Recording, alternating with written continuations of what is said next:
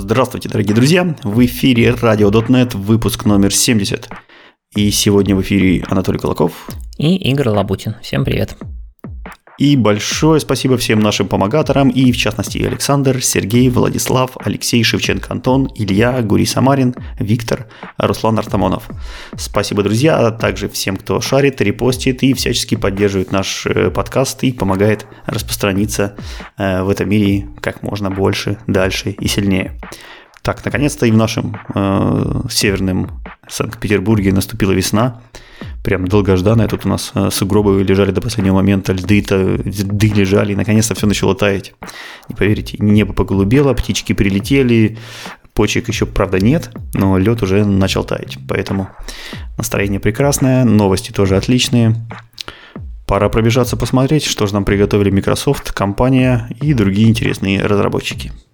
Да, начнем мы традиционно с .NET 8. Вышел превью номер 3, и в нем, на самом деле, с одной стороны, вроде как не очень много изменений, с другой стороны, они довольно-таки важные, и которые могут вас затронуть. Поэтому давайте пробежимся. Во-первых, поддержана эта штука в Visual Studio 17.6 превью 3, и в статье с выходом нового превью.net Microsoft прям явно написала, что Visual Studio for Mac пока никак восьмерку не поддерживает, поэтому, мол, на Mac только если команд-лайном используете.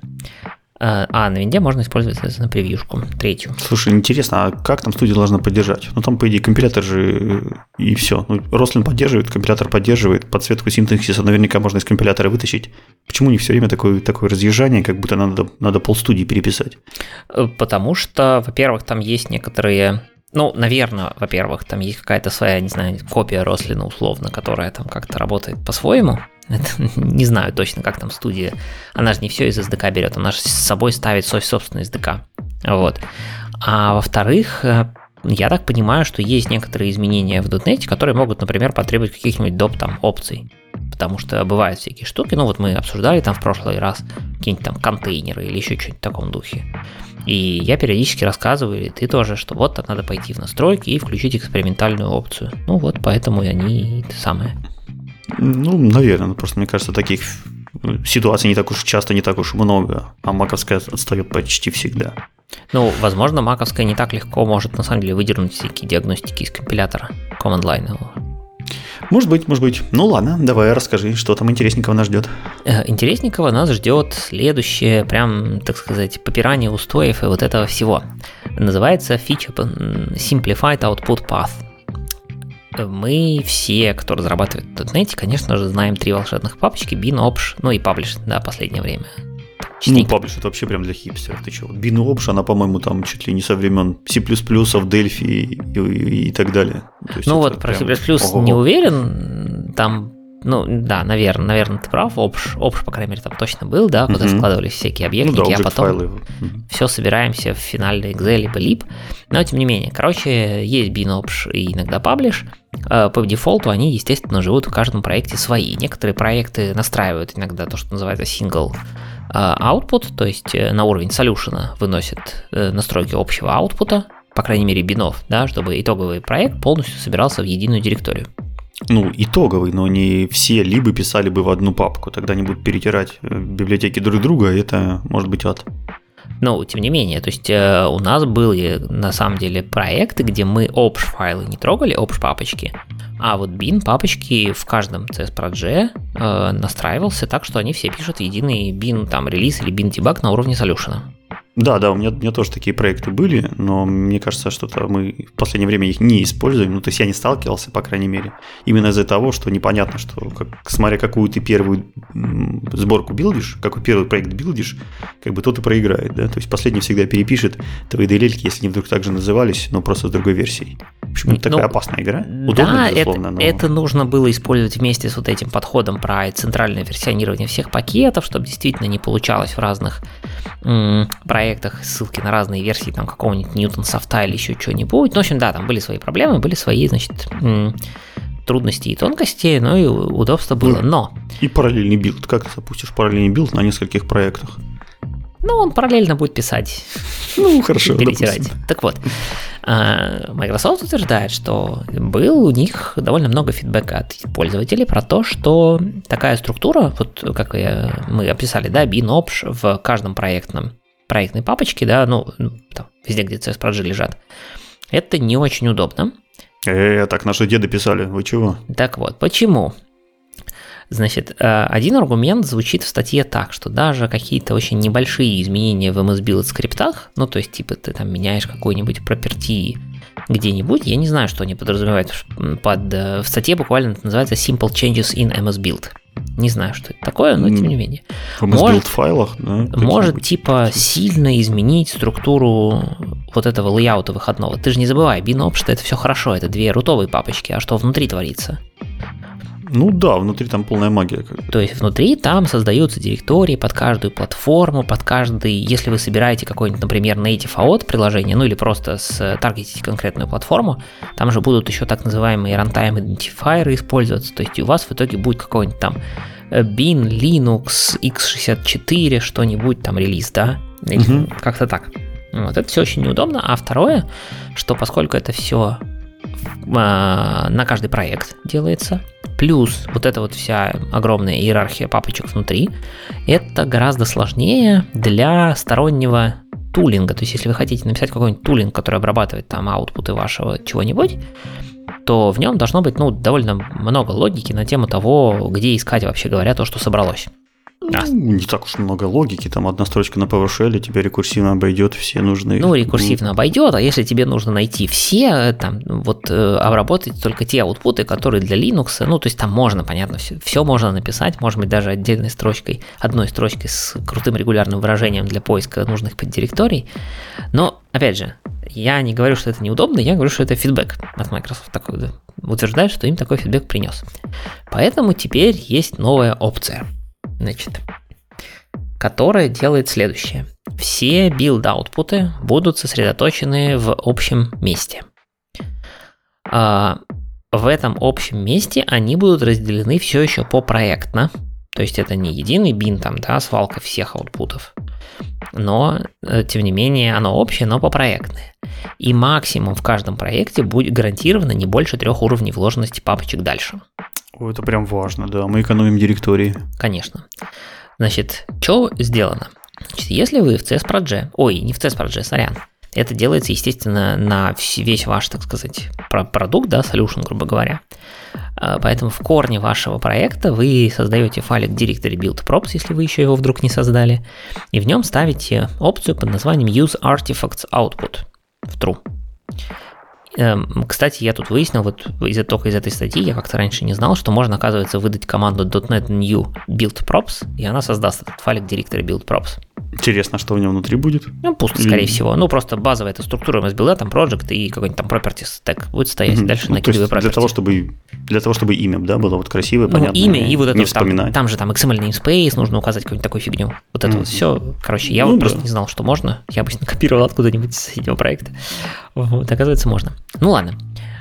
Если вы это указали, то у вас теперь, когда вы будете собирать ваш проект, будет создаваться папочка .artifacts. Да почему точка-то? Ну, точка что-то не по .NET, не по виндовому. Это Linux снял уже. Ну, подожди, Visual Studio вечно хранит все свои артефакты, ну, вот эти темповые файлики в .vs. Ну, вот они как бы как настройки. Вот в качестве настроек в Linux они используются, да, но как бы ну, вот Visual Studio, .NET, да, и это будет очень... не настройки, это все-таки артефакты. Это будет действительно очень удобно, потому что на каком-нибудь, действительно, не знаю, MacBook'е либо чем-нибудь, MacOS либо Linux'е, ты взял, собрал вот это все, пошел в свой там Finder, если ты на macOS, и .artifacts не увидишь, что это hidden папочка получается. Она же с точки начинается. Ну, отлично, ты все артефакты, которые сбилдил, не увидишь. Ну, да, тебе их видеть не надо, ты же их уже в облако залил, у нас же Cloud Native. Вот. Ладно, короче, на самом деле это конфигурируется, то есть можно в этом же props файле настроить опцию artifacts path и туда передать что угодно. Вот. И будет, как хотите, там build output, хотите common output, ну, в общем, что хотите, то и назовите, это будет вот это имя корневой папочки. Внутри, соответственно, будет 3 уровня вложенности максимум. На первом уровне штука под названием type of output. и там их может быть не так много, то есть там будут как раз те, которые мы уже знаем, bin, obj, еще там может быть publish, это когда ты паблишишь приложеньку, и еще там может быть package, это когда ты собираешь NuGet-пакет, .NET Pack делаешь. То есть вот они будут раскладываться по трем разным, по четырем, точнее, разным вот этим вот папочкам. Внутри этих штук может быть, соответственно, project name дальше. То есть, если у вас много проектов, то дальше будет папочка под названием имя проекта. И последний, третий компонент, это они это назвали pivot. Ну, я вечно не люблю это слово на русском произносить. Pivot, pivot. Не важно. Самое главное, что он никак по-нормальному не переводится. Да. Вместе со смыслом, который в нее вкладывается. В общем, смысл здесь такой, что эта директория будет включать в себя название, собственно, конфигурации вашего билда, там, релиз, дебаг, или как вы ее назовете, плюс платформа, target platform, плюс runtime identifier, если он есть. То есть все засунули в название одной папочки. Ну вот, у них есть примеры. То есть если у вас есть одинокий CSproj, который вы соберете, да, просто через .NET Build, у вас там результат положится в .artifacts/bin/debug, а объектники, ну, все интермедиат файлики будут с .artifact/obj/debug. Ну, то есть отличаться от обычного .NET Build будет только тем, что это просто не в bin debug, а в .artifacts bin debug. Тут вроде все как бы по-простому. Если у вас будет большой сложный проект, уже там есть несколько, например, приложений, либов и так далее, то если вы собираете, вот у вас там есть MyApp, CSproj такой, то его дебажная версия, которая таргетит .NET 8, соберется в папочку .artifact/bin/myapp/debug_net 8.0. Ну, еще и подчеркивание, snack-кейсы. Через подчеркивание, да, snack-кейсы. А если ты паблишишь приложеньку для Linux под x64, то это будет .artifact/publish/myapp/release_linux-x64. Ну, потому что Linux-x64 это официальный runtime identifier этой платформы, соответственно, они его просто подтягивают туда. Инфаркт миокарда можно получить с вот этими нейминг-конвекшенами, которые они справа и налево. И да, и чтобы вы знали, вот дебаг, который произносил Игорь, вот она пишется не так, как сейчас. Потому что сейчас дебаг и релиз папочка в ваших приложениях пишется с большой буквы, а тут в ловеркейсе все. А тут все будет в ловеркейсе, да. Ну, это же ужасно. Просто вот. Надо менять язык. Или все переопределять. Я думаю, что там все можно переопределить наверняка, но ладно, посмотрим. Это же все на MSBuild сделано, скорее всего. Там переопределить десяток пропертей странного вида, и все будет как ты хочешь. Но... Действительно, чем нам еще заняться по вечерам? Да. Короче, вот. Это то, что с Output Path, это пока все еще такое, ну, полуэкспериментальное. У них даже прям в статье ссылочка на SurveyMonkey со словами типа «Вам как?» Это идея. Нравится ли вам тот факт, что мы назвали дефолтную папочку .artifacts? Может, вы что-то еще хотите? Ну, в общем... явно будут ждать какого-то фидбэка от народа. Посмотрим. Не, мне кажется, точку они использовали для того, чтобы она всегда наверху была. Это единственная причина, зачем на винде можно называть папочки с точки. Ну, а про остальных операционных систем они наверняка же не думают. Слушай, я думаю, что вторая причина, чтобы оно точно не пересеклось с любой папкой, которая у тебя может быть в проекте. Ну вот, к сожалению, я все свои папки в проекте называю торочка артефакт, куда я складываю всякие результаты паков, билдов и так далее. Вот, так что уже пересечется. Так вот за тебя все будет. Да, но структура-то там другая. У меня-то все поумнее, по конвенциям, по красоте. Тут тоже конвенции, но другие. Ну и опять же, ну будет там твои папочки, еще 4 других, ну что, тебе жалко, что ли? Которые случайно могут пересечься, конечно, жалко, потом богом не найдешь. Ну, переименовывай, значит, у себя в Artifacts 2. MyArtifacts. Ну, короче, а понятно, что они, скорее всего, целились, чтобы точно не совпасть с каким-нибудь нормальным названием, потому что Artifacts, например, без точки практически наверняка есть в каких-нибудь проектах, ну, нормально. То есть угадать слово на английском в программировании, именем которого не назовут папку в исходниках, я думаю, что сложно. Это точно. Вот, поэтому буду думать. Ну и спасибо, что дали возможность переопределить сразу. Это, в принципе, удобно. Пойдем дальше. С SDK есть еще одно изменение. Вы знаете, что мы много раз рассказывали про то, что часть SDK теперь ставится через команду .NET Workload, то есть можно сказать .NET Workload install и что-нибудь добавить, а дальше возникает, как выяснилось, я что-то не пробовал много чего ставить, но говорят, судя по статье, что у вас может возникнуть куча каких-то там, как они называют это, stale или orphaned workflows, то есть вы там что-то добавляли, какие-то апгрейды делали из SDK на минорные там security и прочие моменты, в итоге, возможно, вам может оказаться, что есть какие-то ошметки старых ворклоудов, которые больше не нужны. И теперь есть отдельная команда .NET for Cloud Clean, которая, соответственно, может уметь все это почистить. Она при этом умная, она не будет трогать те workload, которые вы поставили через инсталлятор студии. Она про них только warning напишет и скажет, вот, тут как бы такое дело, их удаляйте сами через инсталлятор студии. У нее есть волшебный ключик all, который я не очень понял, что делает. То есть по его описанию я так понял, что он тупо снесет вообще все workload, которые у вас есть, включая все, которые сейчас вот в текущей версии стоят.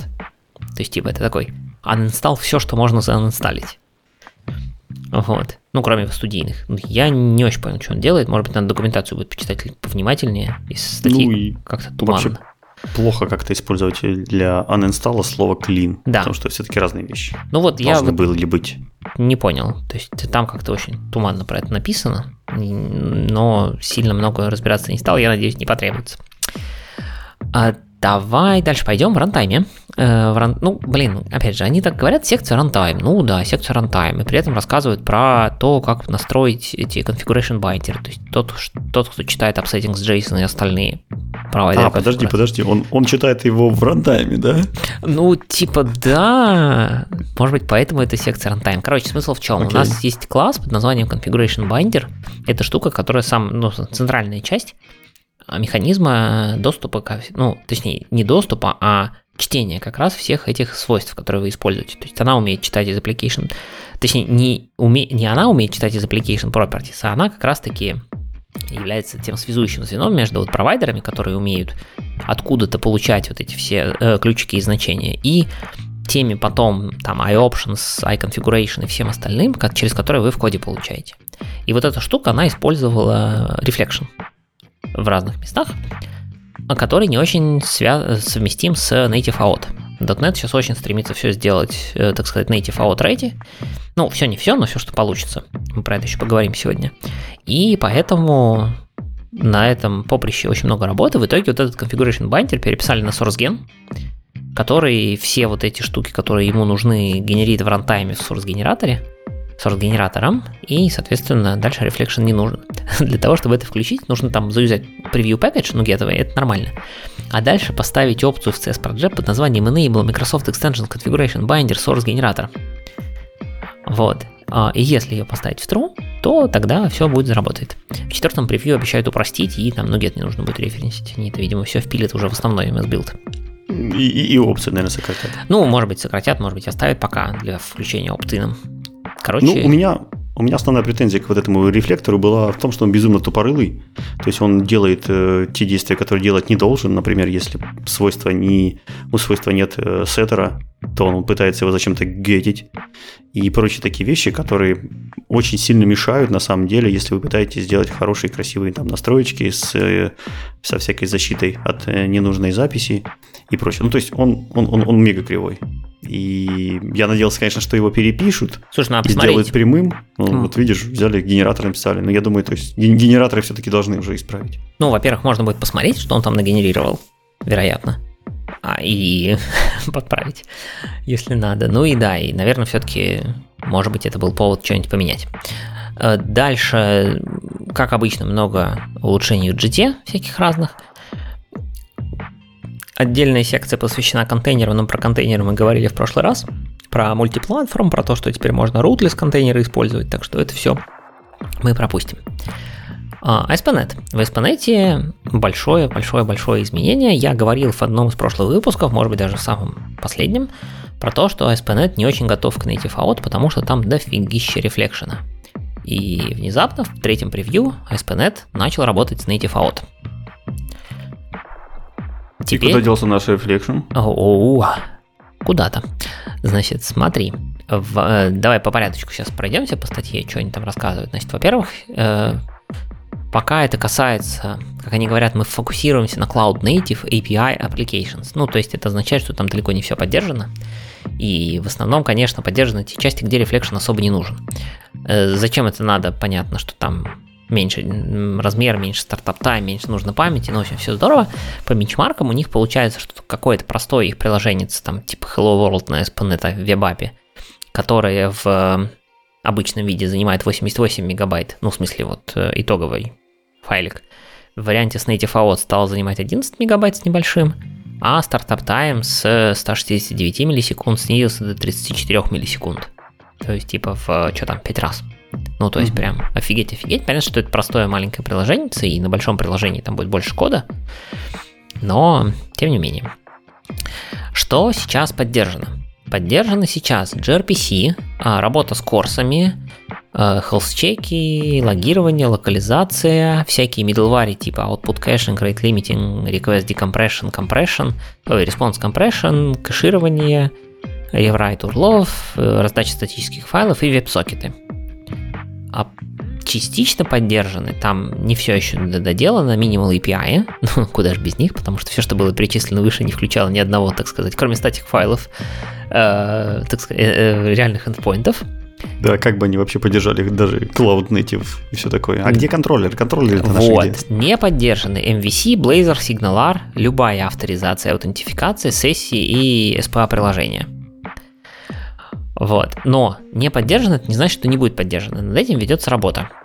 Значит, на примере Minimal API можно рассказать, что было сделано. Сильно в детали углубляться не буду, потому что там прям все очень, очень продвинуто. Смотрите, где нужен рефлекшн в Minimal API? В Minimal API получается следующее. Вы когда говорите какой-нибудь там app.mapget, вы туда передаете лямбдочку, которая принимает на вход параметры, например, из вашего запроса, то есть прям объекты уже готовые, и на выходе выдает какой-то типизированный результат. А реально, что нужно вызвать, да, то есть внутри где-то нужно сгенерить код, который из HTTP контекста, то есть построит вам, выполнит код, который конвертнет все входящие объекты из запроса в реальные объекты .NET рантайма, да, создаст их, смапит, проверит, запустит валидацию, и только после этого вызовет вашу лямбду. А еще там могут фильтры вызываться, вы же фильтры могли навесить, тоже лямбдочки со соответствующими параметрами, которые тоже нужно создать. Короче, это все делалось в рантайме, в рефлекшене. Теперь написали внезапно source-генератор, который называется request delegate generator, который как раз-таки и создает, точнее, это source-ген, который будет прямо в compile-тайме написанный код, который выполняет все то, что нужно выполнить для того, чтобы ваши лямбды выполнялись, которые в мапгетах и так далее.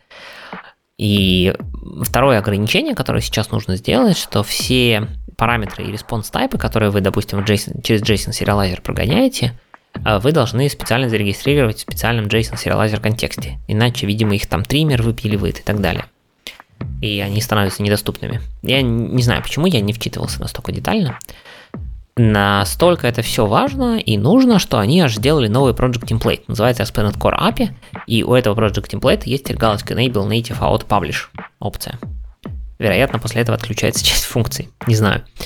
Можно из команд-лайна создать этот темплейт через .NET New API. Теперь можно такую штуку сделать, и у него есть ключик -out. Так что пока поддержано немного, работа только начата, но там весь Twitter в лице Microsoft, в смысле тех, кто там обычно от Microsoft пишет, там Фаулер, понятно, Ньютон Кинг и все остальные, все такие прям, блин, круто, вообще, ASP.NET в Native Out, вообще супер быстро работает, все круто, ну там работает мало, но быстро. Не, ну звучит классно вообще, если вот переделать ASP на source-генератор, это прямо красота. Не говоря вот там о том, что уже дебажить легче будет, потому что всегда задаешься вопросом, почему, например, твой запрос не дошел до твоего хендлера, там, у него путь может не совпасть, у него аутентификация не прошла, у него какой-то фильтр застрял, в общем, там причин, почему это может случиться, миллиард просто. А здесь в source-генераторах можно будет всегда зайти и посмотреть. Ну и вообще интересно, вот как этот пайплайн все-таки работает, потому что раньше он был от разработчика спрятан, теперь можно зайти глазками посмотреть и более так низкоуровнево вникнуть во всю эту систему, что всегда тоже полезно так для общего развития и вообще для интереса просто узнать. Да. А вторая большая часть, это, конечно, Blazor. С Blazor много работают. Кажется, мы упоминали про такую инициативу, как Blazor, как он, Unified, не помню, как называется, но смысл в том, чтобы вы Blazor компоненты могли использовать вообще где угодно, неважно, это там веб, WASM, этот сервер-сайт и так далее. Вот они сделали сейчас штуку под названием сервер-сайт рендеринг для Blazor компонент. Это пока только самое начало, early preview, но смысл в том, что вы можете теперь нарисовать Razor страничку, значит, компонента, к ней не нужен никакой .cs HTML файлик, ему нужно только на этой страничке указать, собственно, route к этой страничке, откуда эту компоненту доставать, и реализовать интерфейсик iRazor Component Application прям в .razor файле, и все. В самом приложении написать add razor components и map razor components, чтобы раутинг знал, откуда их брать.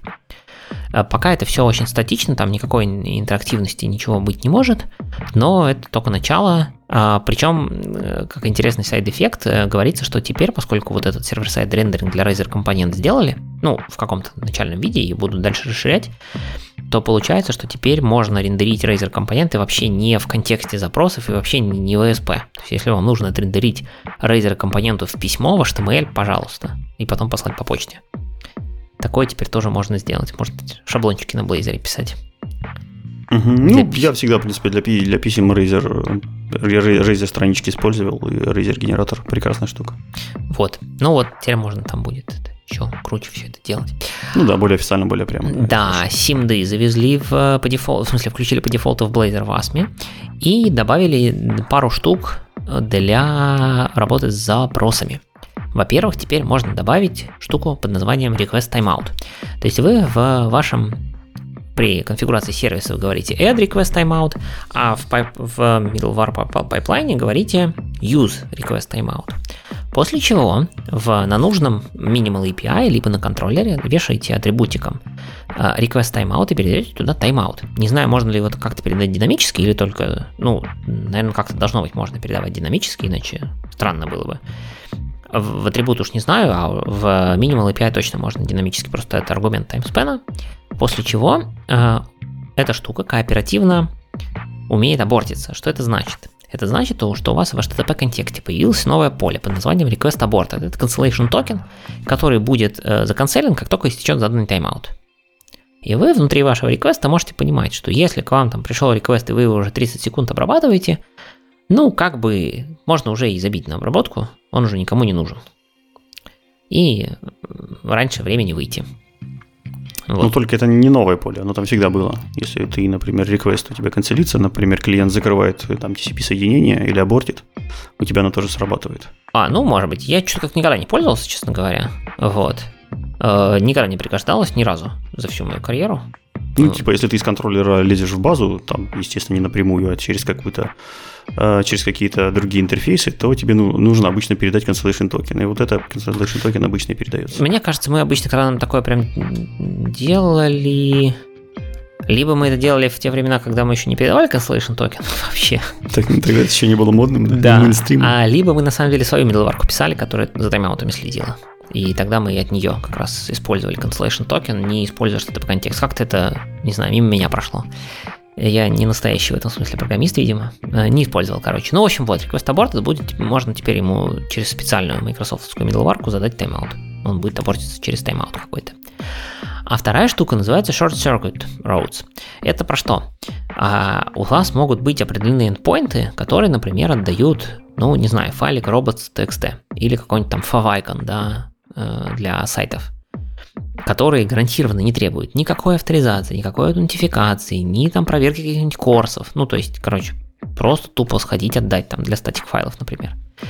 И вы теперь можете на методе написать метод расширения short circuit, и это будет означать, что на самом деле фича на самом деле немножко странная, но тем не менее в статье написано следующее, что в этом случае ASP.NET не будет запускать весь пайплайн middleware перед этим. То есть, если раутинг поймет, что нужно идти именно в тот endpoint, который помечен как short circuit, то забить на запуск всех пайплайнов и просто его выполнить. Этот самый endpoint. Без авторизации, без аутентификации, без всего. Тоже полезная штука для отладки. Если вдруг у вас не работает какой-то endpoint, поставил, быстренько попробовал и хотел бы... И впрочем. Только не впрочем. Хотя бы понимаешь, что проблема где-то посередине, уже хорошо. Для отладки, кстати, да, согласен. Я что-то не думал про это, да. Идея закинуть после этого в прод. Нужен аналайзер, который проверяет, что в релиз конфигурации... Кроме робота и файловой иконы там больше ничего нет. Вообще непонятно. На этом все. Еще в пачке статей про релиз .NET 8 Preview 3 была статья про MAUI, где написано, что мы заимпровили quality, мы заимпровили memory management, а больше мы ничего не сделали, и поэтому типа пользуйтесь нашим крутым UI. Дармоеды. Типа того. Ну, там были какие-то тонкости, типа там мы еще в контролы что-то завезли. Ну, там, слушай, я что-то как-то, мне уже, я устал перечислить новые контролы, которые добавили в MAUI. Такое ощущение, что они все добавляют и добавляют и добавляют, где же они были раньше. Давай лучше поговорим про что-нибудь более интересное, это C-Sharp. Ну да, вместе с непосредственно самим фреймворком и зарелизились новые фичи языка. Не, зарелизились еще рано. Вышли в бета-превью на попробовать. Еще успеют откатить. Еще успеют 10 раз обкатить. Но все же, что нам тут обещают, над чем сейчас работают и главное, по чем собирают сейчас фидбэк. Поэтому у вас есть шанс возразить. Здесь три небольших фичи нам показали. Во-первых, это primary конструкторы для не record классов. То есть, как мы, наверное, уже все давно знаем с прошлого релиза, у рекордов появилась такая вещь, как primary constructor. То есть, мы можем там, в круглых скобочках во время объявления рекорда прямо задать типы и названия пропертей, и эти проперти прокинутся в сам сгенеренный классик. Поэтому рекорды можно объявлять в одну строчку, что очень удобно и красиво, и пользователи этим понаслаждались и попросили Microsoft, давайте-ка мы везде так добавим, не только рекордам, но и обычным классам, чтобы можно было так делать. И, соответственно, теперь предлагается обычным классам точно так же. Во время декларации класса в круглых скобочках а-ля конструктор объявить те филды, те поля, которые должны там быть. Но... К сожалению, синтаксис, несмотря на то, что синтаксис похож, реализация кардинально отличается. То есть, если в синтаксисе, как я уже сказал, там круглая скобочка задается во время декларации класса, то в отличие от рекордов, где мы привыкли, что те параметры, которые мы передаем в этих круглых скобочках в primary конструктор, в рекордах они разворачиваются в публичные свойства.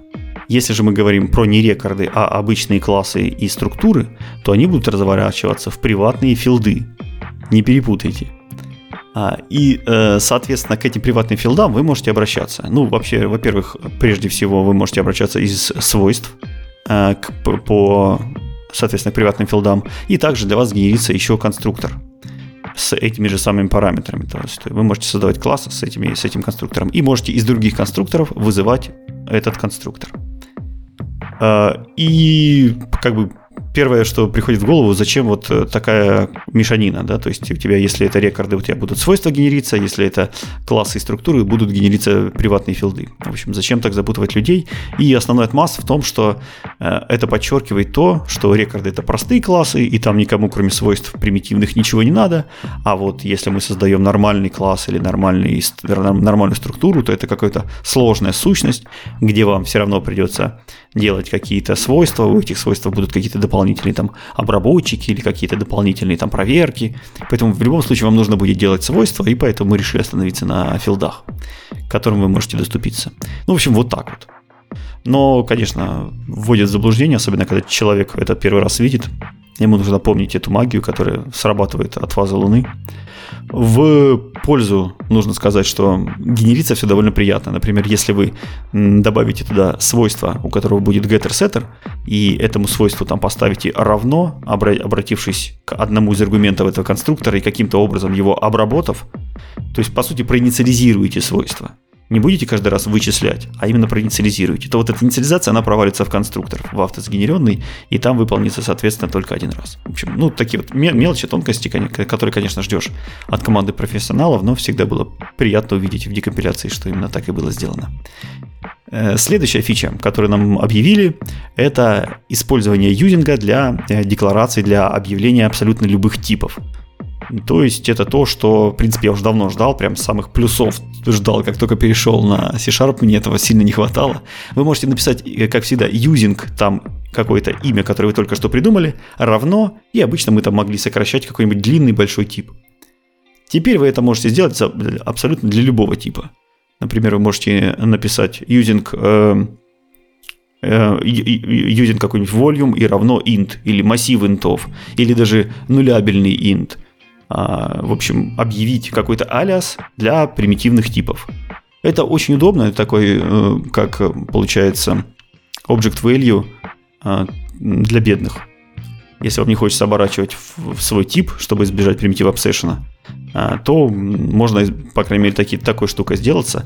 Конечно, компилятор вам здесь не поможет, в отличие от нормального Object Value, но хотя бы читать будет легче. То есть вы там вместо дабла можете передавать тип, который там называется проценты, там, и вместо какого-нибудь инта можете передавать тип, который называется там волюмы или что-нибудь такое, в общем, что больше отражает вашу сущность. Я же правильно понимаю, что эта штука чисто синтаксически визуальная, то есть если ты, допустим, сделаешь два таких юзинга, и оба из них будут обращаться к инту, то фактически, даже если ты объявишь функцию, там, ну, там напишешь юзинг a равно int и юзинг b равно int, и напишешь функцию, которая принимает a, никто не запрещает тебе туда передать b. Да, конечно. Это полностью не избавляет вот от этого примитива обсессиона. Uh-huh. Это больше похоже вот на те типы, которые мы пишем. Если напишешь там using i32 равно systemint32, то ты можешь использовать как alias i32 и также int32. И это все будет одно и то же для компилятора подставляться абсолютно. И все это в рамках одного файла? Да, это работает только в рамках одного файла. Так как у нас теперь есть юзинг-статики, то может быть они... скорее. Да, глобал юзинги, то есть, да. То есть, может быть, они это вынесут еще в глобал юзинги, но пока так. Uh-huh. Это очень часто, например, используется в плюсах, когда ты дефайнишь какой-нибудь тип. Делаешь define, какой-нибудь алиас, и туда тип засовываешь. Uh-huh. Какой-нибудь большой, дженерик, страшный и все такое. Uh-huh. Вот, теперь мы тоже это можем делать, но с небольшими ограничениями. Как я уже сказал, нулябельные value type поддерживаются, но не поддерживаются нулябельные reference type. Я, насколько копал, так и не понял, а почему, где разница, как бы в чем они провинились, но пока так. Надеюсь, что к релизу починят. Также можно сделать туда таплы засунуть, вместе, что приятно, вместе и с типом, и с наименованием.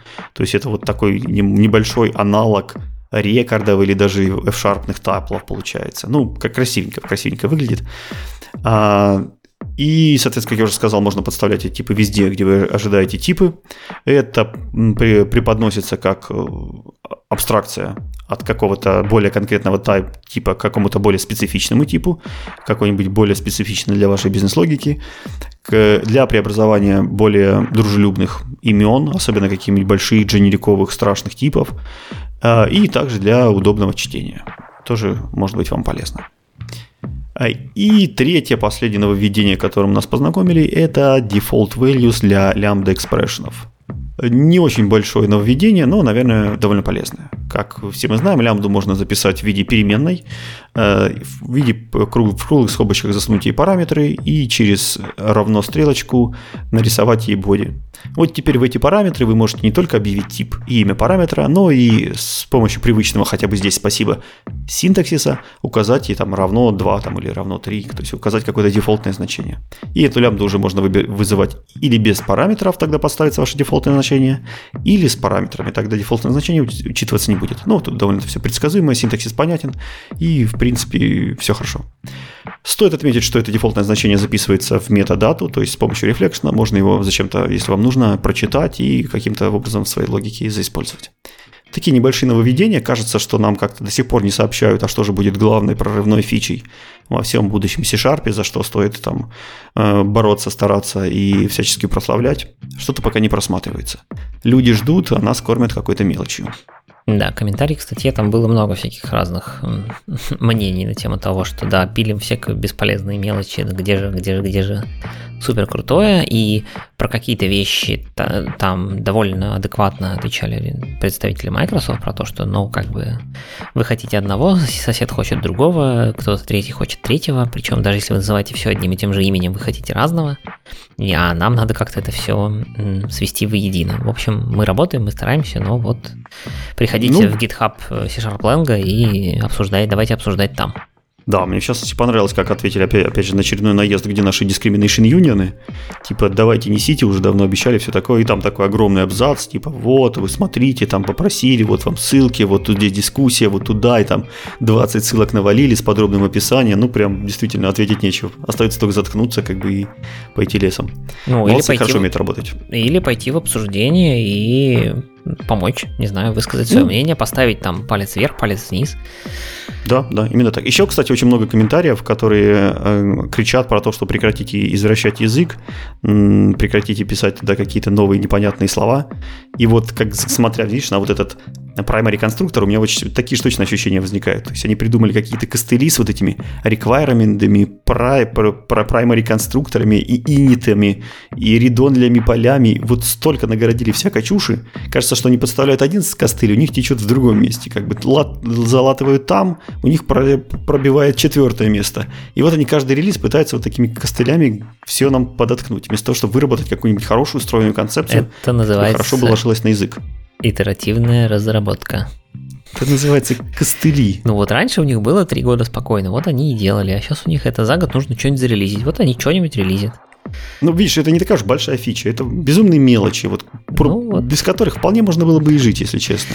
Тем более с появлением генерации. Да, но у меня так, C-Sharp сейчас мнение такое, ну в смысле впечатление, так скажем, такое, что читать, кажется, я пока могу любую версию, а вот писать я уже что-то как-то это пишешь на том, на чем привычно, все вот эти нововведения, на самом деле, не сказать, что я помню. Вот я когда сейчас в подкасте, конечно, все рассказываю, я типа все помню, а по факту, когда открываешь студию и начинаешь писать, ну, как бы, как руки помнят, так и пишешь. И все эти новые фичи, только если студия или райдер что-нибудь подскажут. Да, там, мне кажется, IntelliSense подскажет. Там сначала студия райдер, потом GPT придет, тебе все сам за тебя напишет, и как захочет, как бы.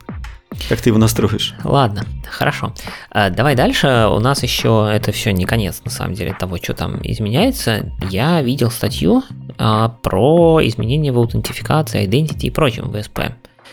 Что у нас там? Уже что-то сделали, что-то обещают или что-то еще пока не сделали, но будет? Да, много пообещали, уже половину сделали, давай подробнее. Как многие, наверное, из вас знают, в ASP.NET Core существует Identity Framework, ну, то есть Identity пространство такое, которое отвечает за юзеров, роли, аутентификацию, авторизацию, в общем, все туда запихано. Все, насколько можно было. И, в принципе, у вас есть довольно широкий выбор, что использовать для Identity. Во-первых, это ранее упомянутый ASP.NET Core Identity. Во-вторых, есть Azure Active Directory. Ну, кроме Azure там есть... Подставьте абсолютно любое облачное решение, но просто Microsoft, естественно, все пишет на примере Azure. И также существует огромное количество сторонних тулзов. Там, наверное, самое популярное из этого списка – это Duende Identity Server. Тоже можно это все дело использовать. Но мы как раз остановимся подробнее на микрософтовском решении, потому что оно идет прямо из коробки, оно включает в себя довольно много базовых концепций, и большинству проектов его, в принципе, вполне хватает. ASP.NET Core Identity состоит из нескольких основных частей. Во-первых, это Identity Manager, который помогает вам работать с юзерами и ролями, а также он может обрабатывать клеймы, логины и вообще управлять всеми вот этими низкоуровневыми объектами.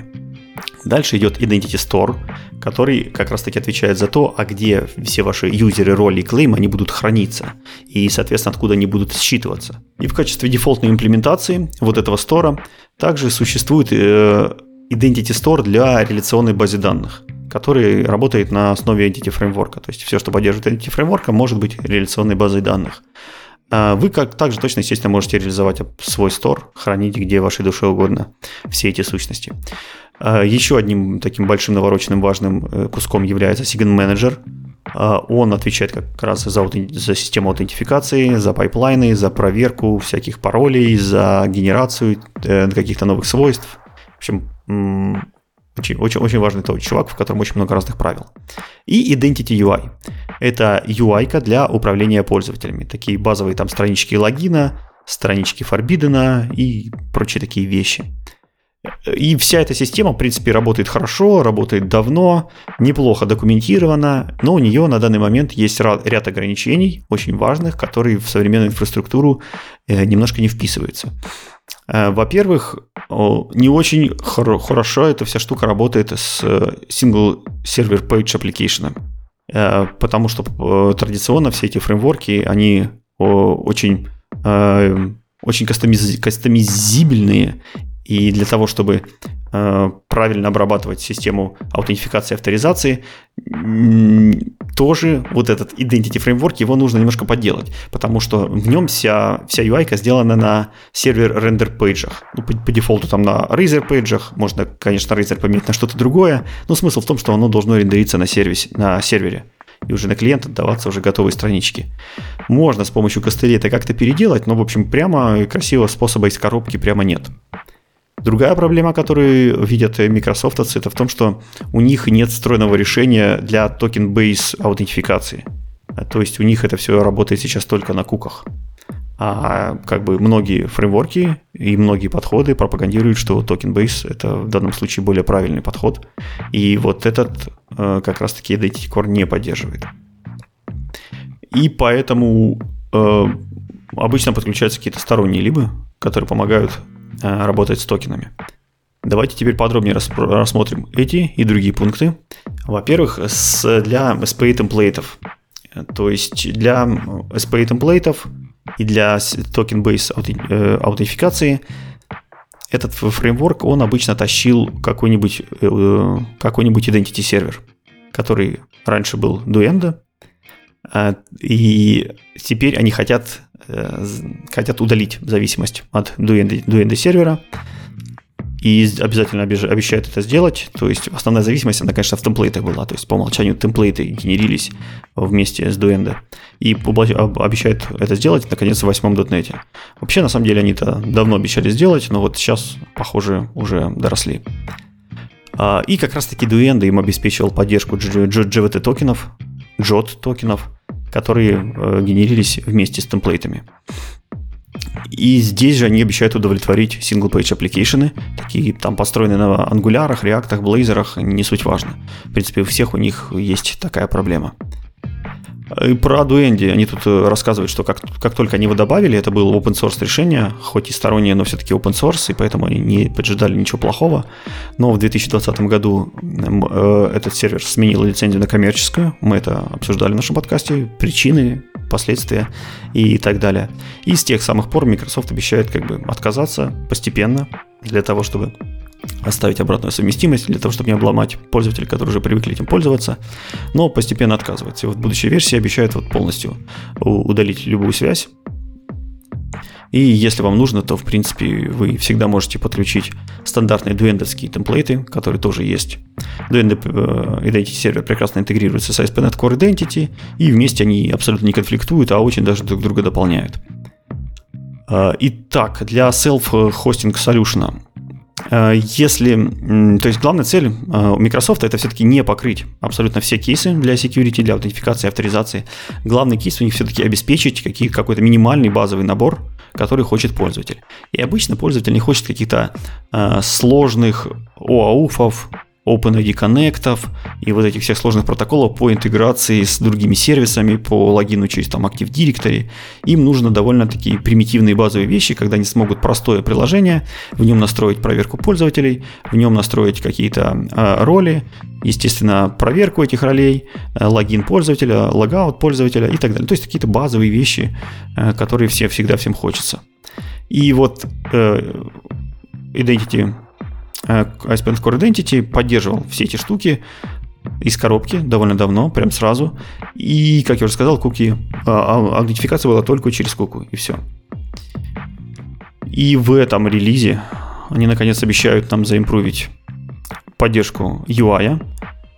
То есть они обещают сделать что UI, который может рендериться как на сервере, так и отдаваться на Single Page Application. Также они обещают добавить правильных эндпоинтов, с помощью которых разработчики UI смогут обеспечить свой процесс именно визуальной аутентификации и авторизации. И обещают сделать хороший, понятный механизм, который позволит вам сделать свой кастомный UI красивым и полноценным, чтобы можно было с ним взаимодействовать. Также они обещают поддержать токены без всяких третьесторонних лип, что позволит сделать приложение более, даже не приложение, а процесс аутентификации более гибкой, что позволит как раз аутентифицировать SPA-приложение, и на самом деле в токене будет просто-напросто отражена та же самая информация, которая сейчас есть в куках, и все эти данные, все роли, все, что сейчас есть в куках, засунут в токены. И эти токены идут на UI-ку. И на самом деле это огромная дыра в безопасности новая будет. Потому что на самом деле никакие токены, особенно с информацией, которая помогает вам аутентифицироваться и авторизоваться, нельзя отдавать на UI-ку. Об этом, в принципе, тоже написано много статей. Я чувствую, что в момент релиза данной фишки нам придется эти статьи все-таки поднять, обсудить и рассказать, как все-таки делать не надо.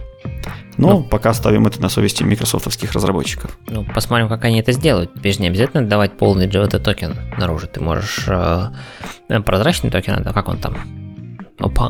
Короче, рандомную строчку просто отдавать и все. А потом уже на сервере мапить обратно из этой строчки в реальный токен, который у тебя локально лежит. Ну вот, судя по тому описанию, что они хотят просто-напросто куки, данные из куки взять и законвертить в токен и отдать, и все. Так что да, будет зависеть, конечно, от реализации, но пока описание не вызывает оптимизма. Ну хорошо, посмотрим. И вместе под этим всем они обратятся обязательно к документации, потому что у них уже есть хорошая, в принципе, ну, нормальная документация по Identity, но она основана больше такая технологическая. Они там описывают фичи, что мы умеем, какие технологии используются, как это в продукт заинтегрировать. Говорят, что непонятно. Пользователи хотят больше мануалов для начинающих и конкретных сценариев. Например, у меня есть такая ситуация, мне нужно добиться следующего какого-то поведения, как это сделать? И, в общем, они решили создать какую-то такую единую точку, в которой будет описана аутентификация для ASP.NET Core Identity, и там собрать абсолютно все ссылки на абсолютно все там туториалы, самплы, всякие мануалы для начинающих, и описать подробно много-много сценариев, где и как это использовать, как что подключать, потому что тема действительно обширная и очень гибкая для того, чтобы заставить разных провайдеров там, на разных протоколах и с разных девайсов в правильном месте работать, нужно подкрутить много-много всяких настроечек. Вот, они это все обещают описать, подсветить и показать. Они плотно взаимодействуют с различными своими большими кастерами, у которых как раз запрашивают сценарий, которые им необходимо написать в документации, и обещают все это в документации обязательно осветить и сделать Identity, ASP.NET Core Identity, как бы самой лучше документированной библиотекой на свете. Посмотрим, что из этого всего получится. Ну, я думаю, что в ближайших превью, которые будут выходить, точно будут какие-то апдейты на эту тему. Мы потихонечку будем видеть какие-нибудь кусочки этого самого аутентификации, переписанные, дописанные, замененные, и по мере выхода будем тогда обсуждать. Давай дальше. Дальше у нас сегодня прям практически все про ASP.NET Core, потому что есть еще одна отдельная статья про ASP.NET Core, она очень небольшая. Это про раутинг и штуки вокруг него в ASP.NET Core. ASP.NET Core вообще, в принципе, построен вокруг раутинга. Все, что вы... Ну, почти любое приложение, это будет так или иначе включать его. Это и Minimal API, и Web API, и Razor, и Blazor, и все что угодно, контроллеры, MVC. Все основано на раутинге. И поэтому... Microsoft что-то вложилась тут, подумала, и вложилась в набор аналайзеров вокруг раутинга. Во-первых, в IDE-шках теперь можно хайлайтить синтаксис внутри, то есть у нас в маршрутах можно же использовать всякие разные штуки, там параметры, констрейнты на них, дефолтовые значения. Параметры могут быть optional, можно реплейсить токены, когда вы там пишете в квадратных скобочках какой-нибудь там контроллер слово, да, и название контроллера туда подставляется. Вот теперь там работает синтакс хайлайтинг, они все это понимают, ну, те IDE-шки, которые захотят. Также в раутах будет работать автокомплит, но это, видимо, больше работает про студию. И еще там интересная штука, то есть теперь в рауте можно, то есть когда вы пишете какой-нибудь Minimal API, вам не обязательно указывать в параметрах раута прям те же названия параметров, которые вы указали внутри лямбды, он сам будет понимать, что вот если у вас есть лямбда и там есть параметр ID, то, наверное, в запросе в query, ну, по дефолту в query, как я понимаю, должен быть параметр ID. Если он есть, он будет мапиться. Просто непонятно в каком месте. Он может быть там после слэша, может быть после вопросительного знака. Да, ну, какая-то там логика внутри есть, но какая в статье, к сожалению, не описана. Надо будет почитать, опять же, документацию. Не знаю, я обычно предпочитаю все явно указывать, но посмотрим. Констрейнты, соответственно, в студии, в смысле в IDE-шке можно автокомплитить. Теперь после, если вы пишете ими параметры двоеточия, она теперь будет знать, что сделать. И самое главное, всякие разные аналайзеры и фиксеры на тему того, что там все правильно в раутах написано. Раут уже это же просто строчки, ошибиться там очень можно легко. То есть там можно забыть закрыть скобочки, можно там указать несколько параметров с одним и тем же именем, пока вы копипастите маршрут. Можно указать catch all параметры, да, который со звездочкой, но после этого продолжить какой-то маршрут писать, который на самом деле уже ни на что влиять не будет. В общем, завезли некоторое количество аналайзеров, фиксеров, и все это, что хорошо, не просто фичи там Visual Studio, а это упаковано в стандартные розлиновские аналайзеры, поэтому все IDE-шки, которые умеют с ними работать, ну и райтеры, и студии, это, понятное дело, умеют, они все это, в общем-то, получат и смогут использовать. Поэтому кажется, что все эти аналайзеры надо обязательно использовать, чтобы в раутах не ошибаться. Били лучше бы упростили они эти раутеры уже давно, потому что мы сейчас движемся в сторону source-генераторов, и там кажется, что вот эти всякие регулярные выражения в роутах — это какие-то тоже непонятные страшные костыли, по которым абсолютно невозможно предсказать, кто из них вызовется, когда вызовется. В общем, это большое поле для ошибок. Все правильно, и даже более того скажу, опять я, наверное, какой-то не настоящий программист, но мне очень редко требовалось что-то очень сложное, какие-нибудь там хитрые вот эти вот параметры там, с масочками, с типом. Ну, типы я указывал, что это конкретно int там, да, в маршруте. А зачем? У тебя же все равно в параметрах будет стоять int. Если там будет не int, тебе ASP туда не пропустит. Я не помню, зачем это было, но что-то мне как-то надо было. Вот типы я помню, что указывал. Ничего другого, по-моему, я не использовал в параметрах. Ну, кроме стандартного контроллера в квадратных скобочках. Это, наверное, все используют, это дефолтная штука. Ну вот я тоже не использую, даже контроллеры не использую. А по той простой причине, что когда ты запускаешь какой-нибудь URL, особенно в приложении, которым сам понятия не имеешь, и хочешь найти, этот URL какой контроллер вызывает, ну, чтобы там хотя бы бряку поставить на action методе, то его невозможно найти, если ты пользуешься всеми вот этими магическими названиями класса, контроллерами, action методами. Поэтому я предпочитаю всегда просто над action методом полностью указывать URL, по которому этот action метод доступен. И я тогда могу просто-напросто скопировать строчку из браузера, с поиском по студии ее тупо по тексту поискать, найти этот атрибут, с которым мапится в конкретный метод, поставить в метод бряку и наслаждаться жизнью. Без всяких там регэкспов, звездочек, без ничего вообще. Ну да. Ты прав. Так и надо делать. Это, ну, чем прямее и явнее, тем, в общем-то, лучше. Но зачем-то Microsoft придумала 18 видов констрейнтов. Ну, потому что ASP копировался с Ruby, и там так принято. Хорошо. Просто мне непонятно, зачем они это развивают. Мне казалось, наоборот, надо деприкетить к чертой матери вот, и пытаться от этого убежать подальше. Переписать .NET заново еще раз. Это надо было тогда в коре делать. Там, Minimal API, вот Minimal API же переписывают. Ну, в Minimal вот API согласен, идут. Да. Но при этом там все, почти все примеры как раз на Minimal API. Да, но там, по-моему, уже попроще роут. Они не такие навороченные, я надеюсь, что их не будут все-таки делать такими навороченными, там звездочки всякие запихивать. Можно. Вот в статье как раз пример на Minimal API со звездочками. Ну, тогда, к сожалению, да, не восприняли меня всерьез и игнорируют. Хотя я не очень понимаю, действительно, зачем там всякие звездочки, качелы и вот это все. Странная штука. Ладно, давай дальше. Дальше у нас... Закончим, наверное, с Microsoft на сегодня. Попытаемся уйти от ASP.NET. Давай попробуем. И в этом нам поможет непревзойденный технический писатель новоявленный Евгений Пешков. Женя выпустил еще одну прекрасную статью, и мы не могли просто пройти мимо, потому что, как всегда, написано великолепно, техническая глубина хорошая, ну и полезность просто неоспоримая, поэтому все должны об этом знать. Давайте мы с вами обсудим, что такое аррей-пулы, какие они бывают и зачем они нужны. Итак, как вы знаете, у нас .NET язык с автоматическим garbage collection, поэтому обычно мы не думаем о том, откуда появляются типы и куда они исчезают. Для нас это все прозрачно, красиво, и это сильно выделяет нас по сравнению с другими языками, у которых garbage collection нет. И в плане, конечно же, удобства. Но иногда... мы все-таки вынуждены задумываться о том, что у нас бывают аллокации, что у нас бывают деструкторы, какие-то освобождения памяти. И к этому мы обычно приходим, когда ощущаем большую нагрузку на сборщик мусора. То есть это уже после какого-нибудь профайлинга, скорее всего, вы заметите, и увидите, что сборщик мусора старается, создает много объектов, удаляет много объектов. Ну, кстати, создание в .NET, оно мега быстрое, вы их даже не заметите. А вот удаление, да, с удалением проблемы. Когда вы такую ситуацию себе найдете, первое, что вам должно прийти на ум, это не поможет ли вам случайно пулинг. Пулинг – это как раз-таки переиспользование каких-то объектов для того, чтобы не создавать новые, не удалять старые, то есть, по сути, не напрягать garbage collector вообще. И вот, когда мы говорим про оптимизацию .NET, в последнее время очень часто используется пулинг как такая очень хорошая система для оптимизации. Ну, например, если у вас, допустим, какой-нибудь string builder, который билдит огромные-огромные запросы, вот возвращаете вы из того же ASP.NET огромные HTML-странички и билдите их с помощью там string builder какого-нибудь. Забилдили, потом на каждый запрос создавать новый string builder, а самое главное потом его выбрасывать, это очень расточительно. Но держать их все в памяти тоже очень расточительно, потому что, опять же, странички могут быть очень большими. Поэтому у StringBuilder появился такой метод, как clear, по-моему, называется. Но суть его в том, что он полностью чистит все то, что StringBuilder там насобирал, освобождает все его буферы и готовит.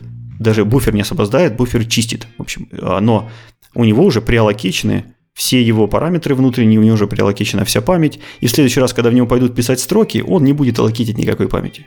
Он уже готов, он уже прогрет, просто в нем нету никаких данных, и он готов воспринимать что-то новое. И вот такой метод clear, метод reset, метод repeat, он появился во многих классах после того, как начали оптимизировать как раз ASP.NET. У стримов, по-моему, таких очень много есть, у буферных стримов, конечно, очень много таких есть методов. Короче, метод, функция переиспользования каких-то классов без того, чтобы их создавать много-много раз, она вот очень полезна на практике. И вот эту функцию как раз эксплуатирует пулинг. Пулинг – это такой некий хранилище объектов, которые можно достать из этой сумки, из этого пула, поиспользовать и вернуть обратно в этот пул. То есть задекларировать то, что больше вам не нужен, его можно обратно кому-нибудь другому отдать. И в .NET есть встроенный даже не класс, встроенный такой абстрактный класс, интерфейс, некий ArrayPool от T. И у него есть несколько имплементаций, несколько реализаций. Вообще пулинг можно сравнить с аллокацией объектов. То есть если вы представите память компьютера, и когда вы хотите создать какой-то класс, то в этой памяти компьютера выделяется небольшой булок под данные вашего класса. После того, как вы класс заиспользовали, Garbage Collector собирает ваш класс, то есть, по сути, он отпускает вот этот блок в памяти, и память становится свободным. Соответственно, чем больше ваше приложение юзает, тем больше оно памяти жрет, чем больше Garbage Collector работает и высвобождает ресурсов, тем меньше ваше приложение жрет. То есть, оперативная память там, или дисковая память, не суть важно, любая память, она является своего рода таким вот пулингом. И самая главная вещь над этим пулингом – это вот как раз алгоритм, как он работает. И нормальные современные фреймворки, когда вы отпускаете память, на самом деле операционной системе ее не возвращают. Они ее держат, потому что в большинстве случаев приложение ваше пойдет работать дальше, и ему понадобится эта память для каких-нибудь других объектов. Вот они его точно так и пулят. Они его сразу не отпускают. Но мы немножко отдалились. Пулинг. Пулинг очень похож на аллокаторы объектов. Также пулинг очень похож на такой дизайн-паттерн, как фабрика. В фабрике обычно есть два метода: create и release, который вам создает объект и релизит объект. Опять же, наш пулинг.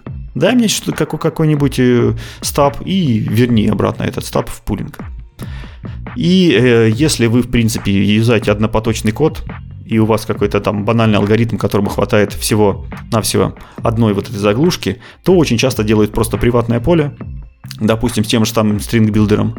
И так как у нас поток один, никаких проблем нету, мы зашли в этот класс, в этом приватное поле StringBuilder уже разогрет, у него все буферы есть, мы его используем и возвращаемся из него. Следующий поток зашел. В общем, для кэша самым примитивным кэшом может служить всего-навсего одно приватное поле. Если вы можете себе это позволить, это прям сразу ваш вариант. Если же вам нужно хранить несколько объектов, то есть это не одно поле, то вполне подойдут такие структуры, как queue или stack. Если же у вас многопоточный все-таки код, то здесь вам может понадобиться concurrent queue. И concurrent queue – это, в принципе, довольно хорошая реализация. Ее, в частности, использует default object pool из пакета Microsoft Extension Object Pool. В общем, по дефолту это вполне нормальная реализация. Но есть более сложные ситуации, где вам нужна и параллельность, и следить за размером пулов, и еще доступаться из множества потоков эффективно. В общем, и тут уже идет вход класс ArrayPool. В .NET есть две абстрактных наследника сейчас на данный момент от ArrayPool. Во-первых, первая получается с помощью метода ArrayPoolCreate, а вторая расшаренная с помощью статического свойства ArrayPool.shared. И после того, как вы получили этот пул, вы, соответственно, можете у него запросить, так как это ArrayPool, да, вы можете у него запросить массив определенного размера. И тут интересный момент, что когда вы вызываете метод rend, который дает вам массив, указываете им какой-то размер, то вам возвращается массив такого размера, как вы запросили, или больше. Это нужно для того, чтобы их оптимально хранить. Потому что хранить массивы различных размеров, это довольно большая фрагментация у вас будет. Поэтому фреймворк обычно выравнивает все массивы по степени двойки и вернет вам ближайший массив, в который влезет тот размер, который вы запросили. Вот это небольшая тонкость. Итак, прежде чем, если у нас есть два аррей-пула, нам нужно бы понять, а какой из них использовать. Женя сделал многопоточный бичмарк, в котором в первом аррей-пуле он побичмаркал первый аррей-пул, который достается с помощью метода create, который shared, и третий бичмарк такой был референсный, это с помощью new. То есть полностью без пула, с помощью ключевого слова new он создавал объекты и просто-напросто про них забывал. То есть возложил полностью все на garbage collection. И у него получились цифры, которые, в принципе, само значение не нужно. Тут главное, чтобы вы понимали саму суть, то есть само относительное значение. New, обычный, без пулинга, занимает примерно 70 миллисекунд.